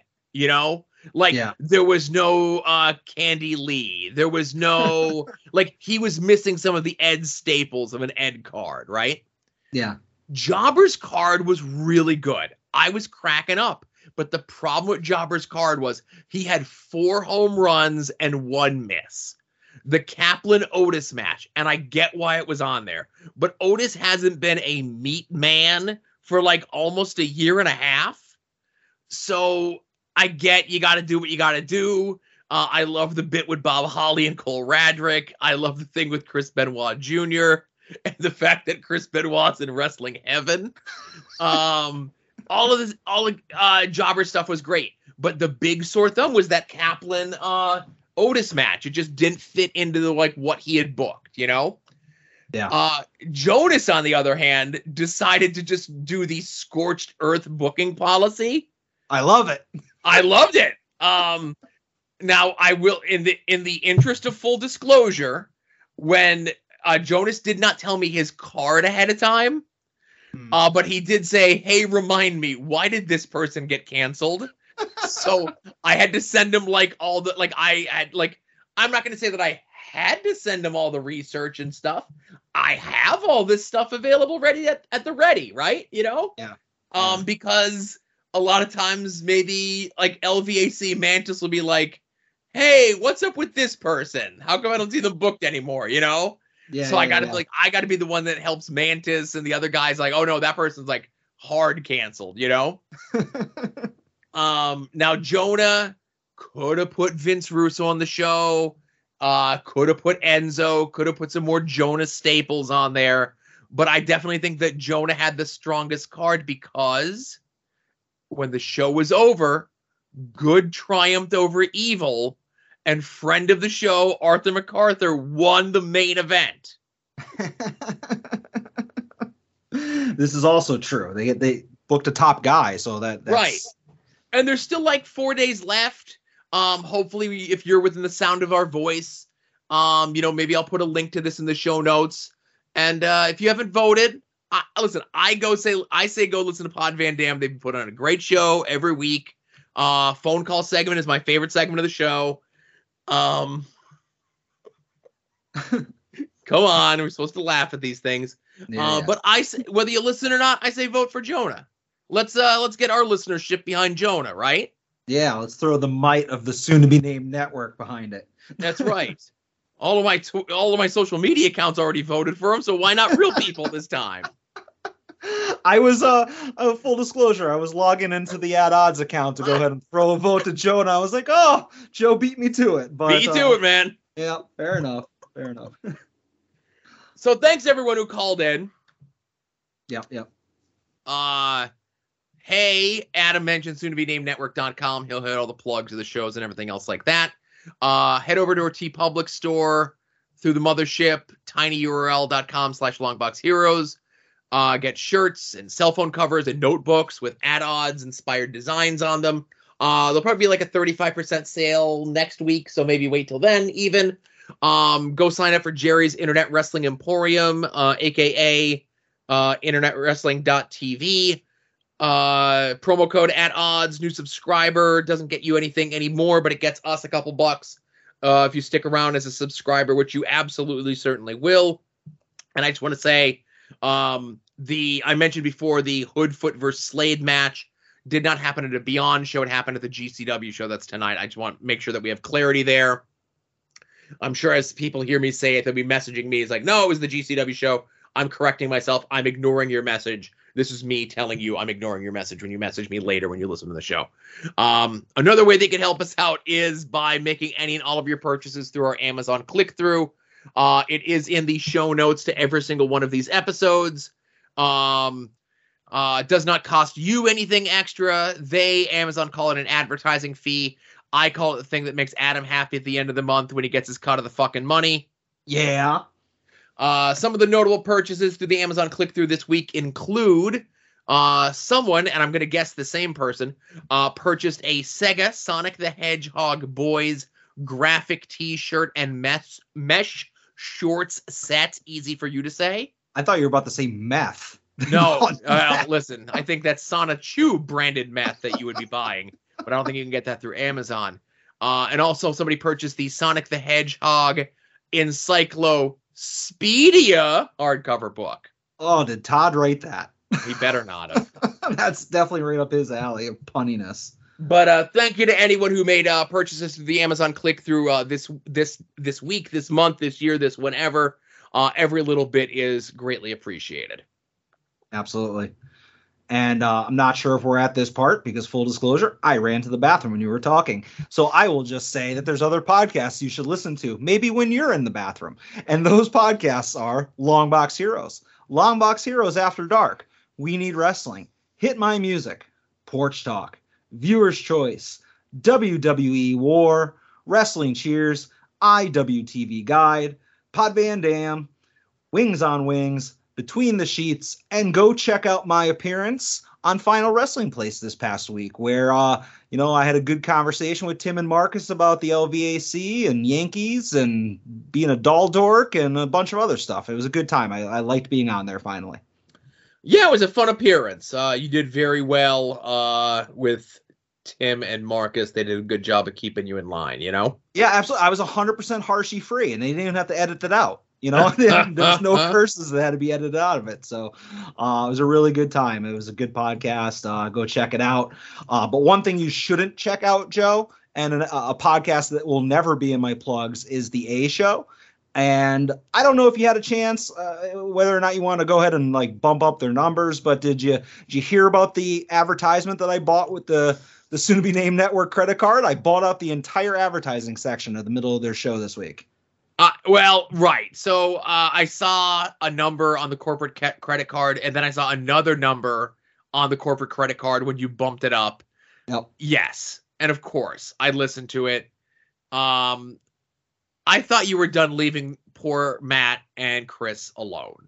well, I wanted to congratulate them on another tournament of champions. So I felt like, you know, it would be the I would be the bigger man and I would just go ahead and just say, you know, congratulations and uh, you know, not at all bury them in the process. But I thought it was just a, a very respectful thing as a former two time tournament of champions winner for me to do. And uh, uh, I think it was money well spent, Joe. So, go, So I guess go listen to that if you want to hear, you know, my my uh my advertising. yeah, I want I want my money to to be well spent off the corporate account. But uh, have they replied? Did they respond to uh, your a- allegations, accusations, and challenges? I have no idea. I have Durline and Decker blocked on all the socials. Oh, so- kind of uh, counterproductive then to pay money for them to hear a message and then block all channels for them to reply to you. I I don't want to reply. It was just purely uh again, I was just congratulating them. I was being the bigger man, that's all. Huh. Maybe maybe I'll unblock like the A show burner account or something like that. I don't know. We'll see. Gotcha. But uh yeah, go check out the the congratulations that I gave to them. But I think that's it for the the regular show, Joe. Yes, and it's the part that Adam has been building toward all day.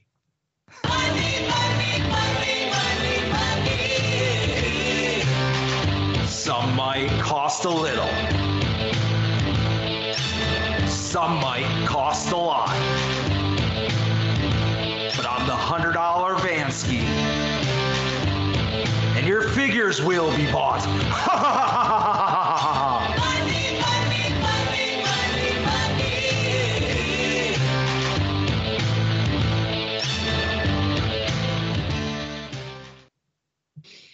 All right, Joe, before we get into this, I just want to say for those that may have listened to Final Wrestling Place this week, we did a weekly purchases as is required on all podcasts that I appear on.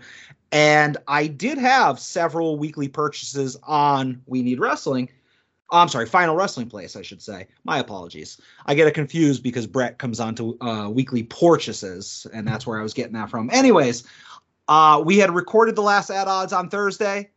Uh, we did Final Wrestling Place on Saturday, and I had like five or six things, you know. So uh, everything I talk about is between Saturday and now being Thursday. And uh, Joe, this is gonna come as a surprise to you, but I have a lot of purchases. All right, so you know what? Let me get my one right out of the way, and then you could just steamroll the rest of the segment, okay? All right. So I'm an I'd I'd uh, put an impassioned plea out uh for a new uh MP3 player a couple weeks ago. I did have someone contact me in the DMs uh that found a decent price even especially because of the conversion rate through Best Buy Canada's website Okay. and they were offering for them to buy it and have it shipped to them and then ship it to me. And I greatly appreciate them willing to go through the effort. Um, but I, I still got this thing held together by duct tape and string uh, for a little longer. But I, I do appreciate it. I did bookmark that link that you sent me. Uh, but the one thing that I didn't count on, Adam, and I should have been ready for. So when I leave the house on Wednesdays, I take my MP3 player with me, but if I plug it into the aux uh, thing on my my car, right? Yep. And I left my headphones, uh, my earbuds here. Uh, but I didn't close the door on the office enough, and the cat got in here and ate them. Ate the headphones. Yes. Oh, see, that's why I'm I'm 100% headphone free in this household. Yeah. Podcasting, listening to music, it doesn't matter. No headphones. I, I I have to. I like that freedom of movement to go around the house. Now I always have a backup spare pair, but Mhm. it like the backup spare pair that I have is not a uh optimal pair. So I went on Amazon and I went through like p- previous purchases and I saw that like the earphones, earbuds, whatever that I like and use are literally like six dollars a pair. So I just bought like four pairs of them. Just stock up. You just know? stocking up, right? Like Elaine and the Sponges. I like it. All right, that makes So- sense. I've that, I've done that with sometimes with uh with cables and whatnot, especially you know leaving the importer exporter business and want to use my discount. I'm like, eh, I should probably buy like Ethernet cables or USB Type C cables or Lightning cables and just put them in a drawer somewhere. You know. Um, so last but not least, this is a weekly purchases dodged. Uh, I got my car back from inspection today with no major repairs needing to be done on my car. Oh, holy shit! That that's kind of unexpected. That's right. So I'm gonna have myself a steak tomorrow for dinner. nice. All right. Well, congratulations on dodging that bullet. Uh, all right, Joe, let's get into it because I, I have a lot. I'll try to be quick on some things, but I do want to discuss some other things. I'm going to start off right off the bat and just address the fact that the Major Pod Super 7 Series 2 went up for pre order. And I was, you know, I'm not going to kayfabe it or anything like that. I did pre order a set. I pre ordered it through Entertainment Earth because then I won't have to pay for them until they ship. Uh, yes, they're expensive, but we can him and haw all we want. It's not like I wasn't going to buy those. Did did you listen to the Brian Flynn interview that uh, Hawkins and Broski and Markey did? I, I did today, yes. Okay. So I know we had discussed this privately, and I know uh, Brian put it up in the Facebook group. And I had said it before I saw Brian's comments, but Broski absolutely screwed Brian on this. Oh yeah, just listening to the amount of work that just goes Yes. into painting the the spiked shoulder pads and gauntlets of Broski. Uh, A- And the splatter painted, make sure it like matches his gear exactly, as opposed to it just being splattered paint. yeah, And then Brian admitting in the Facebook group that like even though both their figures are 75 bucks each, like Brian's figure is paying for deco on Broski's figure. yeah, like uh, I- I just Yeah. hope that when they get their cut of the fucking money when it's all said and done, yeah, that that doesn't come out of Brian's money, you know? yeah, Like I don't know what their royalty thing is, but uh Super 7 should be the one eating whatever money they have to take out of Brian's figure to pay for Broski's figure. Not Brian loses it out of his pocket, you know? yeah, like like whatever the margin is, like I don't know, let's make up a number and say that they make five dollars per figure or whatever. I'm sure it's more than that, but sure. Well, no, I'm not talking about Super Seven. I'm talking about the talent themselves, like after production and all that stuff. Let's just say if it's five dollars per figure, it needs to be five dollars for each of them, regardless of how one of the figures skewed the cost or whatever. You Right. know, it, it should be like okay, if Matt sells a thousand and Brian sells, you know, eight hundred, they still need to make five dollars a piece on each one of them. Exactly. Um, all right, so yeah, I did pre-order a set, and like we talked before, uh, you know, Entertainment Earth or Big Bad Toy Store is the way to go because then you they they don't have an interest-free loan on your money for a year, you know. Right. All right, so I I did actually sell some stuff in the Major Pod group, and I just want to bring it up here because I I got some flack when I bought these things back in the day. Uh, I will say that I sold my extra shop AEW Kenny Omega figure. Uh, didn't make a ton of money, but I profited like ten bucks, so I'll take it. You know, uh, I sold the major moment bendies. If you remember those limited to 175 bendies, I had bought two of them. That I- came out like Mania weekend, right? Exactly. I almost tripled my money on those. So The- ching.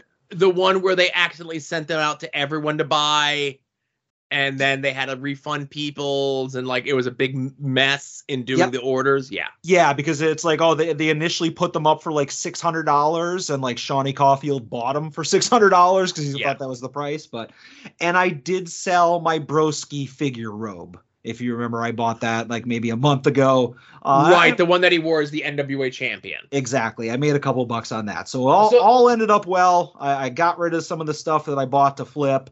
Uh, so that allowed me to buy other things, Joe. there you go i was gonna say a lot of selling not a lot of buy-in in this segment No, so no, far no. Yeah, there's uh, I've sold some stuff, but that allowed me to kind of cut loose a little bit. Um, and I'll just say that I did buy the one out of 180 major player bendies. So Okay. I, I continue to be complete on the Matt and Brian bendies, and I don't know if you heard anything about the absolute chaos that was whatnot that night, but I guess whatnot was having a ton of problems. Like I could not get the app to load on my phone. I actually installed it on my iPad and it just barely worked on there like to give you some concept like they were like congratulating people for winning auctions and on my timer it was still saying there was like 20 seconds left there was a ton of lag or whatever but they had put up 50 of these major player bendies on whatnot right after the last live show right and I- I friday didn't know- night sure Exactly. I didn't know about this. They were gone, whatever. Um, and then they were like, we're gonna put up 50 uh, again, and then we're gonna do the last like 30 because they're gonna keep a bunch for themselves, obviously.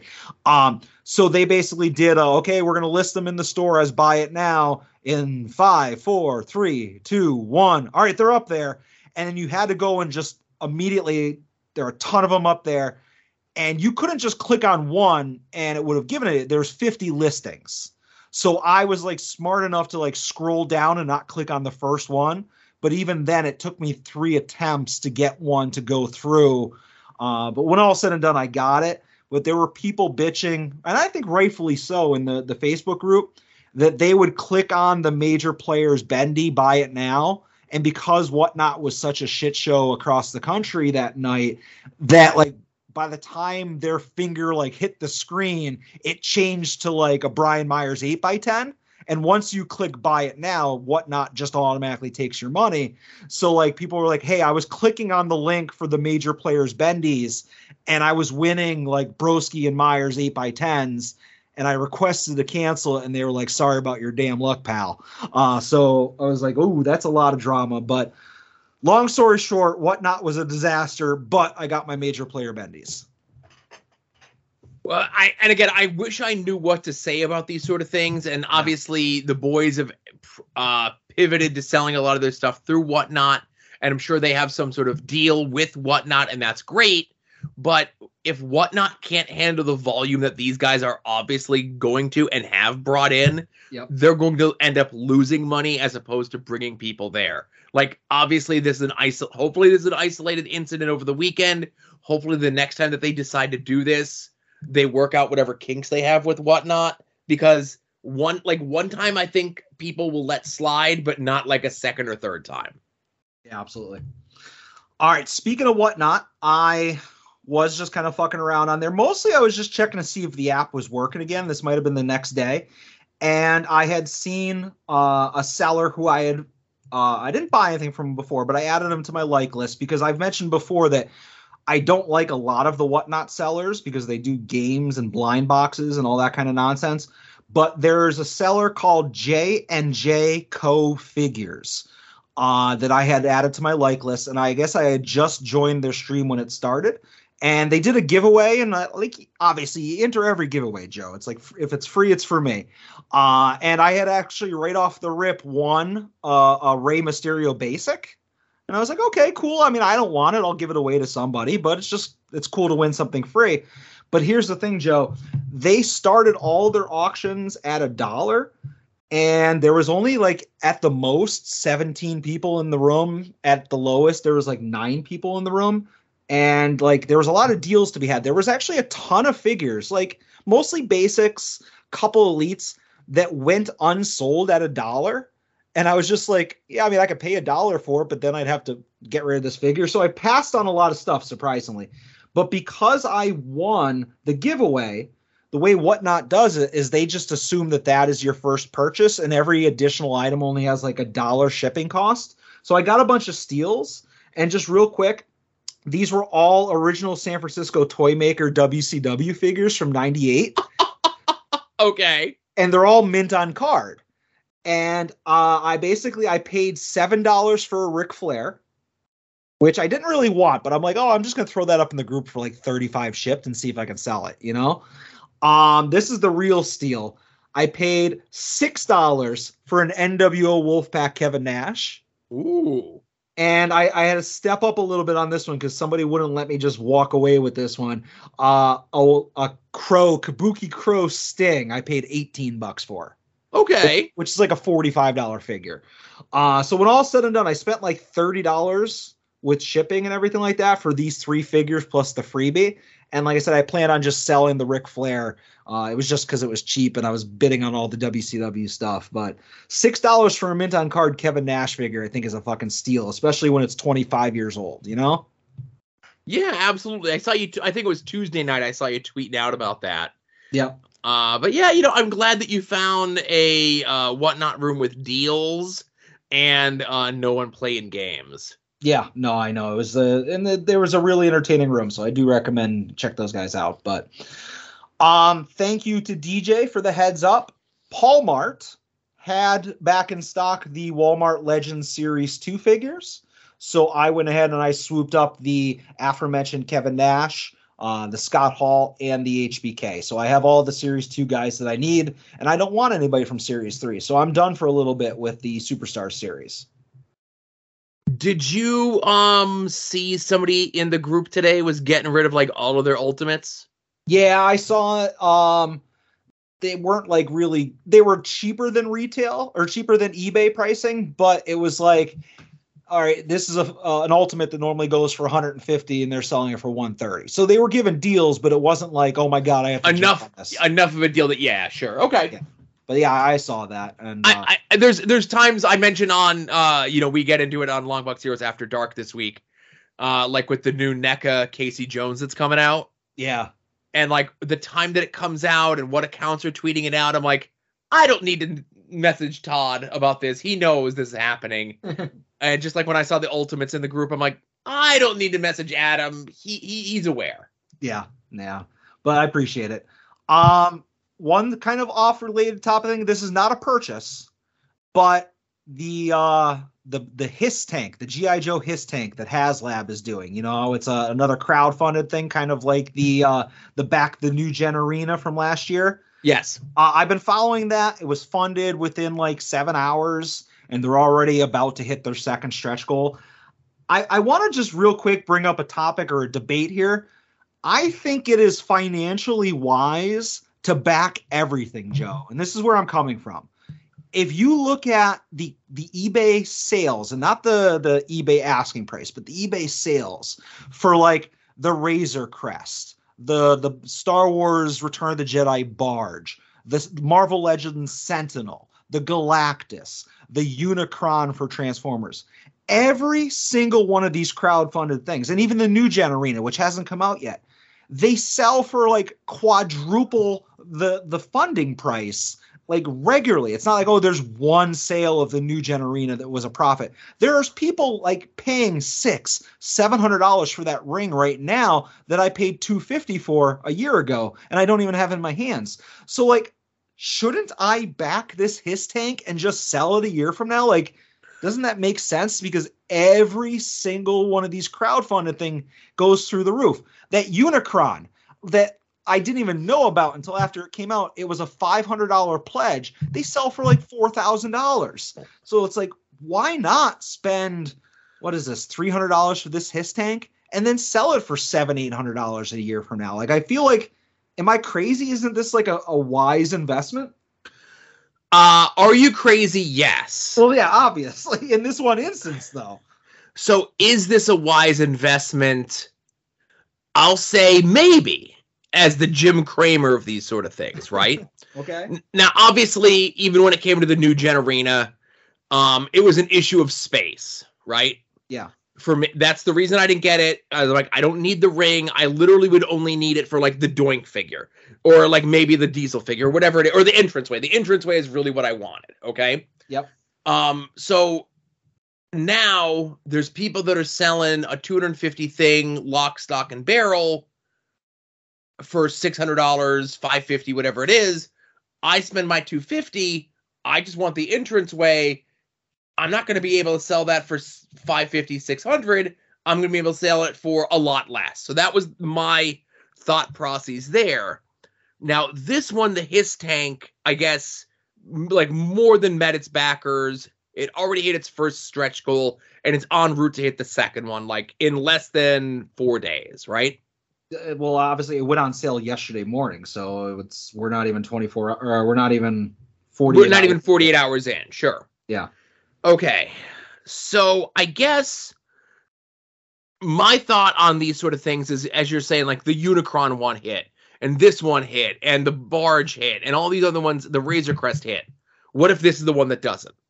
What if this is the one where everyone else finally says, like, okay, now I'm gonna get on with the HISS tank, and I'm gonna do what Adam says, and then I'm sitting with a HISS tank I don't really want because everybody else got on with it, you know? Yeah, I mean, at the end of the day, I mean, I wouldn't be mad that I have this HISS tank. Okay, it's kind of so cool, but Right. So that's the other thing is if you end up having to quote unquote eat the cost of this, are you going to be okay with having to keep this thing? yeah, I mean, it, uh, in this scenario, I would be fine with it. Like if I got stuck with the Galactus or a Sentinel, I, you know, I which I didn't buy, but I would not like those because they don't meet my collection. But uh I don't know. I'm just trying to build a case that I should probably back this. Now, like with the new gen arena, how there was a cutoff where like whether it meets the goals or not, unless you pledge by a certain day, you don't get X, right? yeah, this is a little different. Um, they they had an early bird special, like uh, if you remember for the new gen arena, it was hey anybody that backs it during the first like week gets the Macho Man and the announcers table. Right. That's what I was angling at. Yeah. Yeah. Yeah. With this one, they said if the uh the HISS tank gets funded within the first week, they were going to add this extra figure, but it literally spells out anybody who buys it at any point during the campaign will get that figure. So obviously the tank got funded, so they added that extra figure to the bundle. But I could wait until like an hour before it closes and still get that. So there's So no that's what- for me so to have that- to do it right now. Right. So that's what I was going to say. Can you go back and look at previously funded things to see how many were sold, like how many were made? Uh, I am not sure. I know they have a couple things on the Hasbro website uh, where it just basically says that it was funded, but I don't know if it has the amounts. Okay. You know what I'm saying?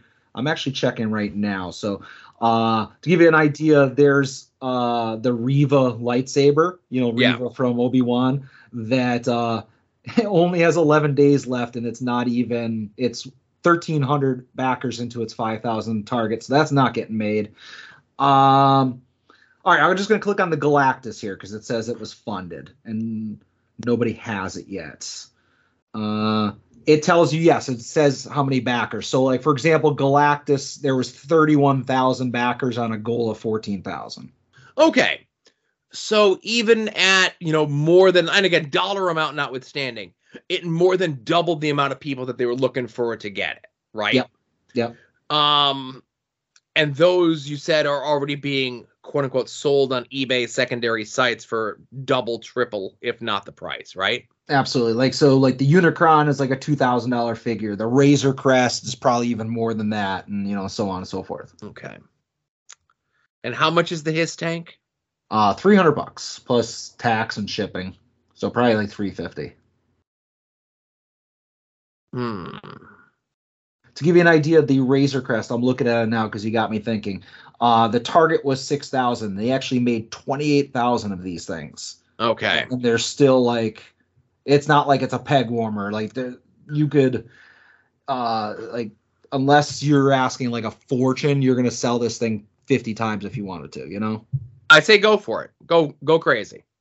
Oh, look at you enabling. All right, maybe. Yeah, I don't, again, I, I, like my enabling at least comes from a place of a little bit of research and at least a little bit of thought. Yeah, like it makes sense. That's that's the thing. I'm like, is it crazy to just be like, I'm gonna back one of everything? Because it's like worst case scenario is you could just sell it at a break even price. But it it appears that these are all like very highly uh increasing in value. You know. Yeah. So maybe uh I got some time. I have 46 days, one hour, and two minutes to get in there. I'll see what kind of uh uh see what other uh stretch goals are added to it. For sure. All right, Joe, back to purchases. Uh just two quick things, not really quick things, but two things, and then we'll wrap it up. Uh I talked about last week how I had bought the original 1985 84 Soundwave figure and I needed to buy more cassettes for it. Um, I went back to our local toy store the next day. I bought Ravage. Um, so at that point, I had Frenzy, I had Ravage. I thought I had Laserbeak, but then I realized that I actually had Buzzsaw and not Laserbeak, yada yada. So I was just basically like, all right, I need to complete this collection and be done with it. So I went on eBay. Uh, I bought a Rumble with the rub sign, with metal feet. I bought all the accessories I was missing, and I was about to pull the trigger on a $40 Laserbeak. Uh, and then I remember that when my buddy Rob, the guy who went out to Toy Hio with me, when he sold his mother's house, he was like, "Hey, any of these toys you want, help yourself." And there was a stack of cassettes, and I was like, "Oh, I want these, like uh, Transformers cassettes, that is." And one of them was just like minty mint original Laserbeak, and I just needed the accessories for it. So if you count all the things that are in transit from from eBay, I am 100% on all of the original cassettes and Soundwave and all their weapons and all that stuff. So I'll be able to check that off the list, uh, assuming that no more of the parts arrive broken like the last one I got. Good. So I'll be I'm, happy to I'm check. glad this is something that you kind of like tied the bow on in relatively quick fashion. yeah, the funny thing is, it's like as long as you know what you're looking for. Like my rules were, all of them. We talked about this last last week. Have to have the rub sign sticker on them. I found out that the original like Rumble and Frenzy have metal feet, and they changed the plastic. So I was like, okay, they all had have to have metal feet. So I wanted some kind of rules. Um, and it was like a relatively easy collection to complete. You know, it's just time consuming because like I've already bought two sets of weapons, and every time they come in, they're broken because these guys are throwing them in uh, like uh, bubble envelopes, and they're just breaking in transit. You know, so I keep I keep ordering them and keep getting refunds. You know, but it is what it is.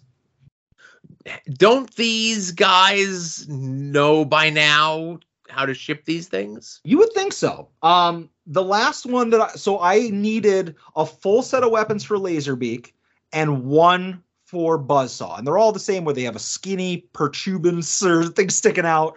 Uh, and I actually there was two sellers. One of them had a pair that I needed, and one of them had a single. And I just basically sent them the same email, and I said, or the same message in eBay. I said, "Hey, listen, I'd like to buy these from you."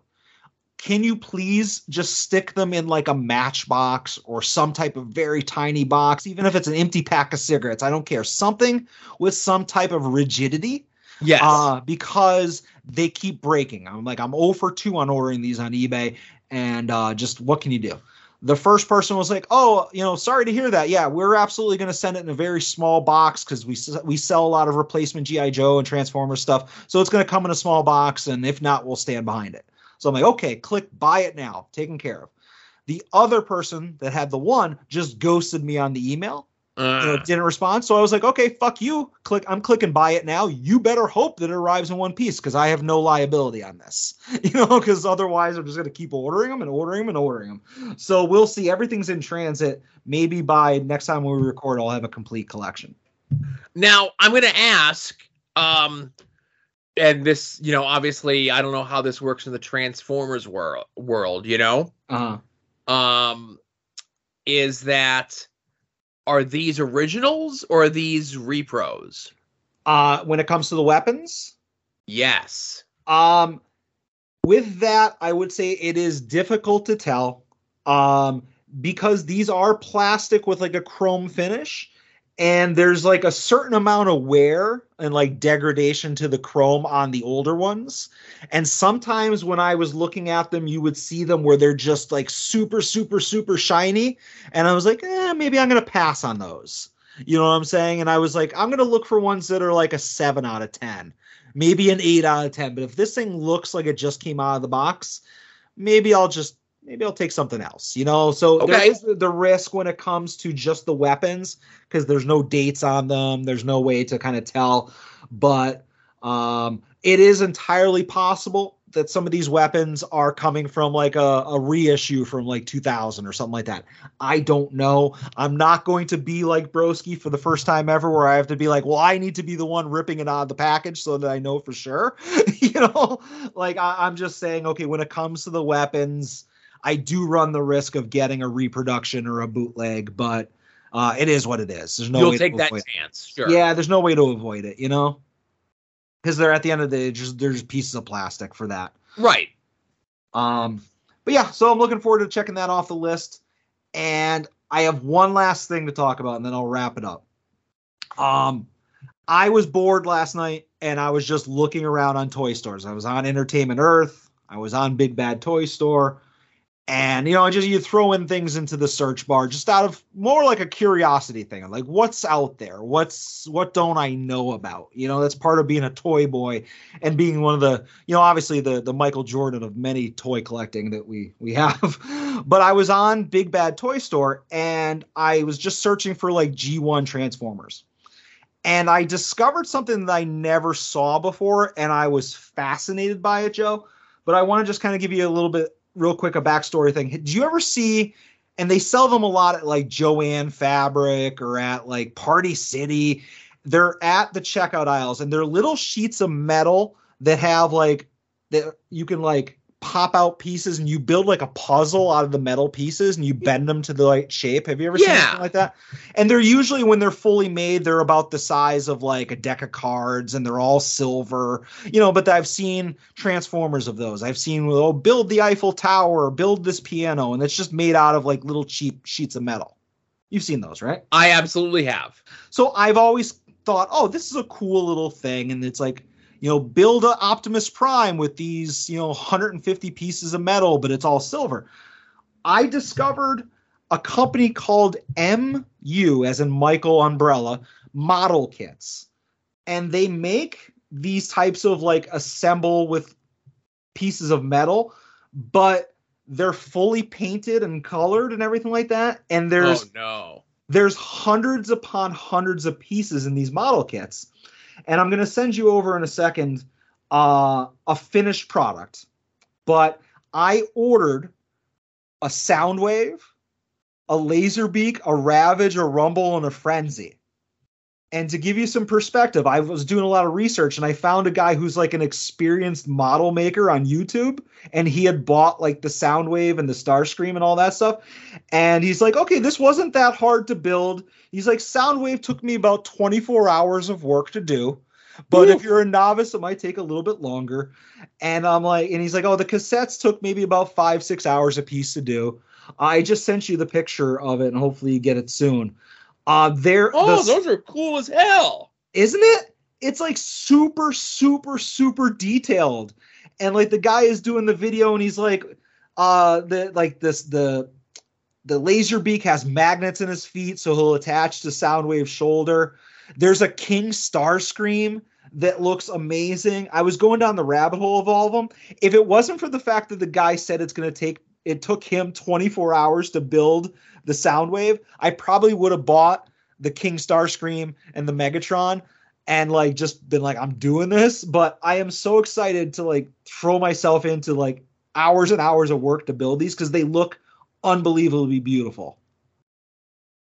Yeah, you ain't kidding. Those are those are really cool. Uh again, needlessly elaborate uh compared to the things that you've mentioned that I've seen at like checkouts and stuff like that. Yeah. Now obviously because they're so detailed, I'm sure they're a little bit more costly. Uh, they weren't bad. Um, so originally I saw them, and I'm just actually while I'm talking, I sent you a picture of the Starscream. It's just the box, but uh, you'll get the gist of that.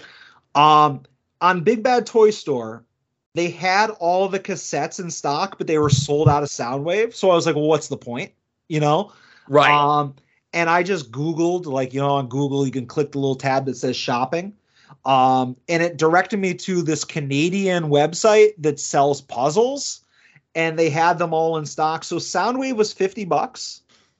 Uh, and the cassettes were all sold like I think Laserbeak and Ravage were together for 20 bucks.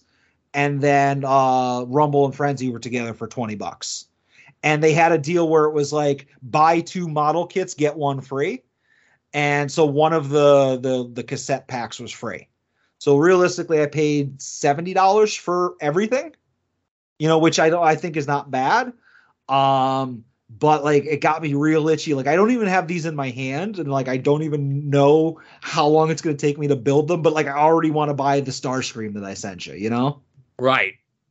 That and those are those are very nice. Like if I didn't know those were like little mini models or things, I would think that they were like the full size figures, like brand new, like how detailed they look, you know? Yeah, and to give you some perspective, like the Soundwave is about twelve inches tall, so these are not tiny. These are like oh, okay. you if you were to grab him by the waist, like he would his chest and his legs would still be sticking out of your hand. Like he's that tall. Mm-hmm. Um when we're done with this, I'll shoot you a YouTube video so you can just check out somebody spinning it. Like these are fascinating, man. And like I'm terrified that I'm not gonna be able to get it done. But like I'm watching the video and the guy's like, I recommend wearing rubber gloves just because you don't want to put fingerprints all over anything ever everything. And I'm like, okay, gotta buy rubber gloves. I gotta buy some type of like mat to put on my kitchen table because otherwise I don't want like to scratch my table and or these pieces. So like this is a whole project is going to consume several days of my summer of Adam. Well, I was gonna say with the gloves, you're gonna be like Zombie Sailor with uh, our figures that we finally we got. Listen, I, I we we privately discussed this, and you know, obviously, when I got the shipping confirmation, I was very public about it. Yeah. But uh, I I assumed that there would be like some sort of like cronyism or like some sort of higher level um uh major marks or whatever would get their figures shipped out first but it seems as though like if you were in that first wave of pre-orders like the figures came in Thursday morning and we got our shipping notifications Thursday afternoon on Yeah. the uh Heels and Faces Retros line number 1, you know? Yeah, I am shocked that uh, you got that notification so quick.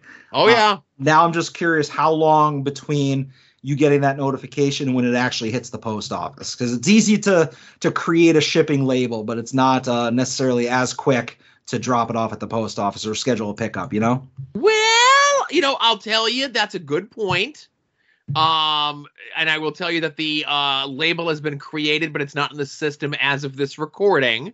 Okay. Um, and I wasn't expecting it to come like quick because I know there's a holiday weekend on top of everything else. hmm Um, so I I could see that not getting touched until Tuesday, but at least it's in the it's in the system to be sent. You know. Absolutely. Yeah, I mean that that's a reasonable amount. I just my fear is that it's like, oh hey, it's another two weeks before there's activity on it, you know. Yeah. But I've been very skeptical of uh, Mr. Sailor this entire time, so that's just me, you know. Well, yeah, luckily, luckily the order was in my name and not your name, so you can go in the Facebook group and cock off as much as you want without my order being canceled. exactly. Yeah, All right, Joe, that's all I have. That's it. That's it. It was a small week for me.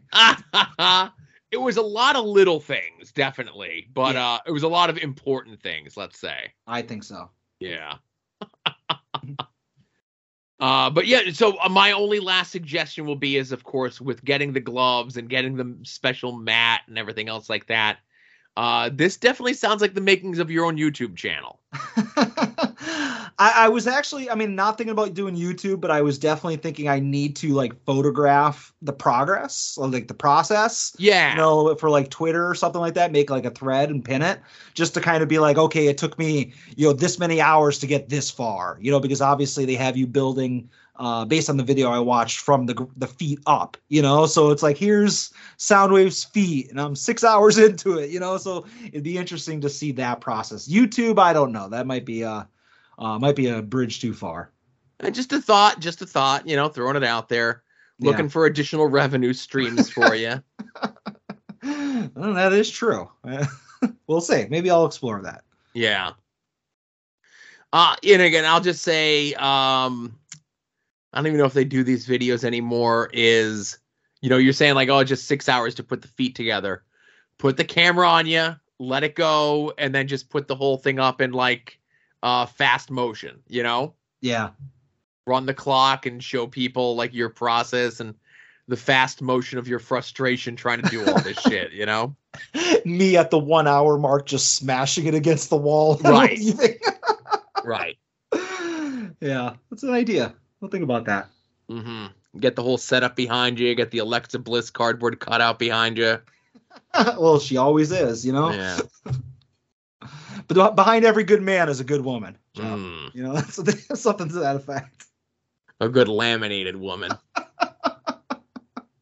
it's for her protection. Anyway, uh, hey, is that all? I think that's everything, right? That's everything. Let's get the heck out of here. All right, everyone, thank you very much for listening. And this was episode 196 of At Odds with Wrestling. For Adam, this is Joe saying, be safe out there and enjoy some wrestling.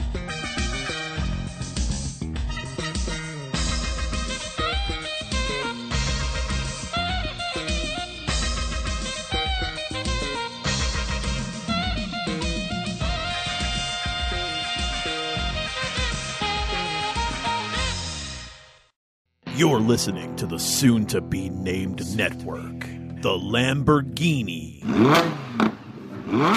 of Podcast Network.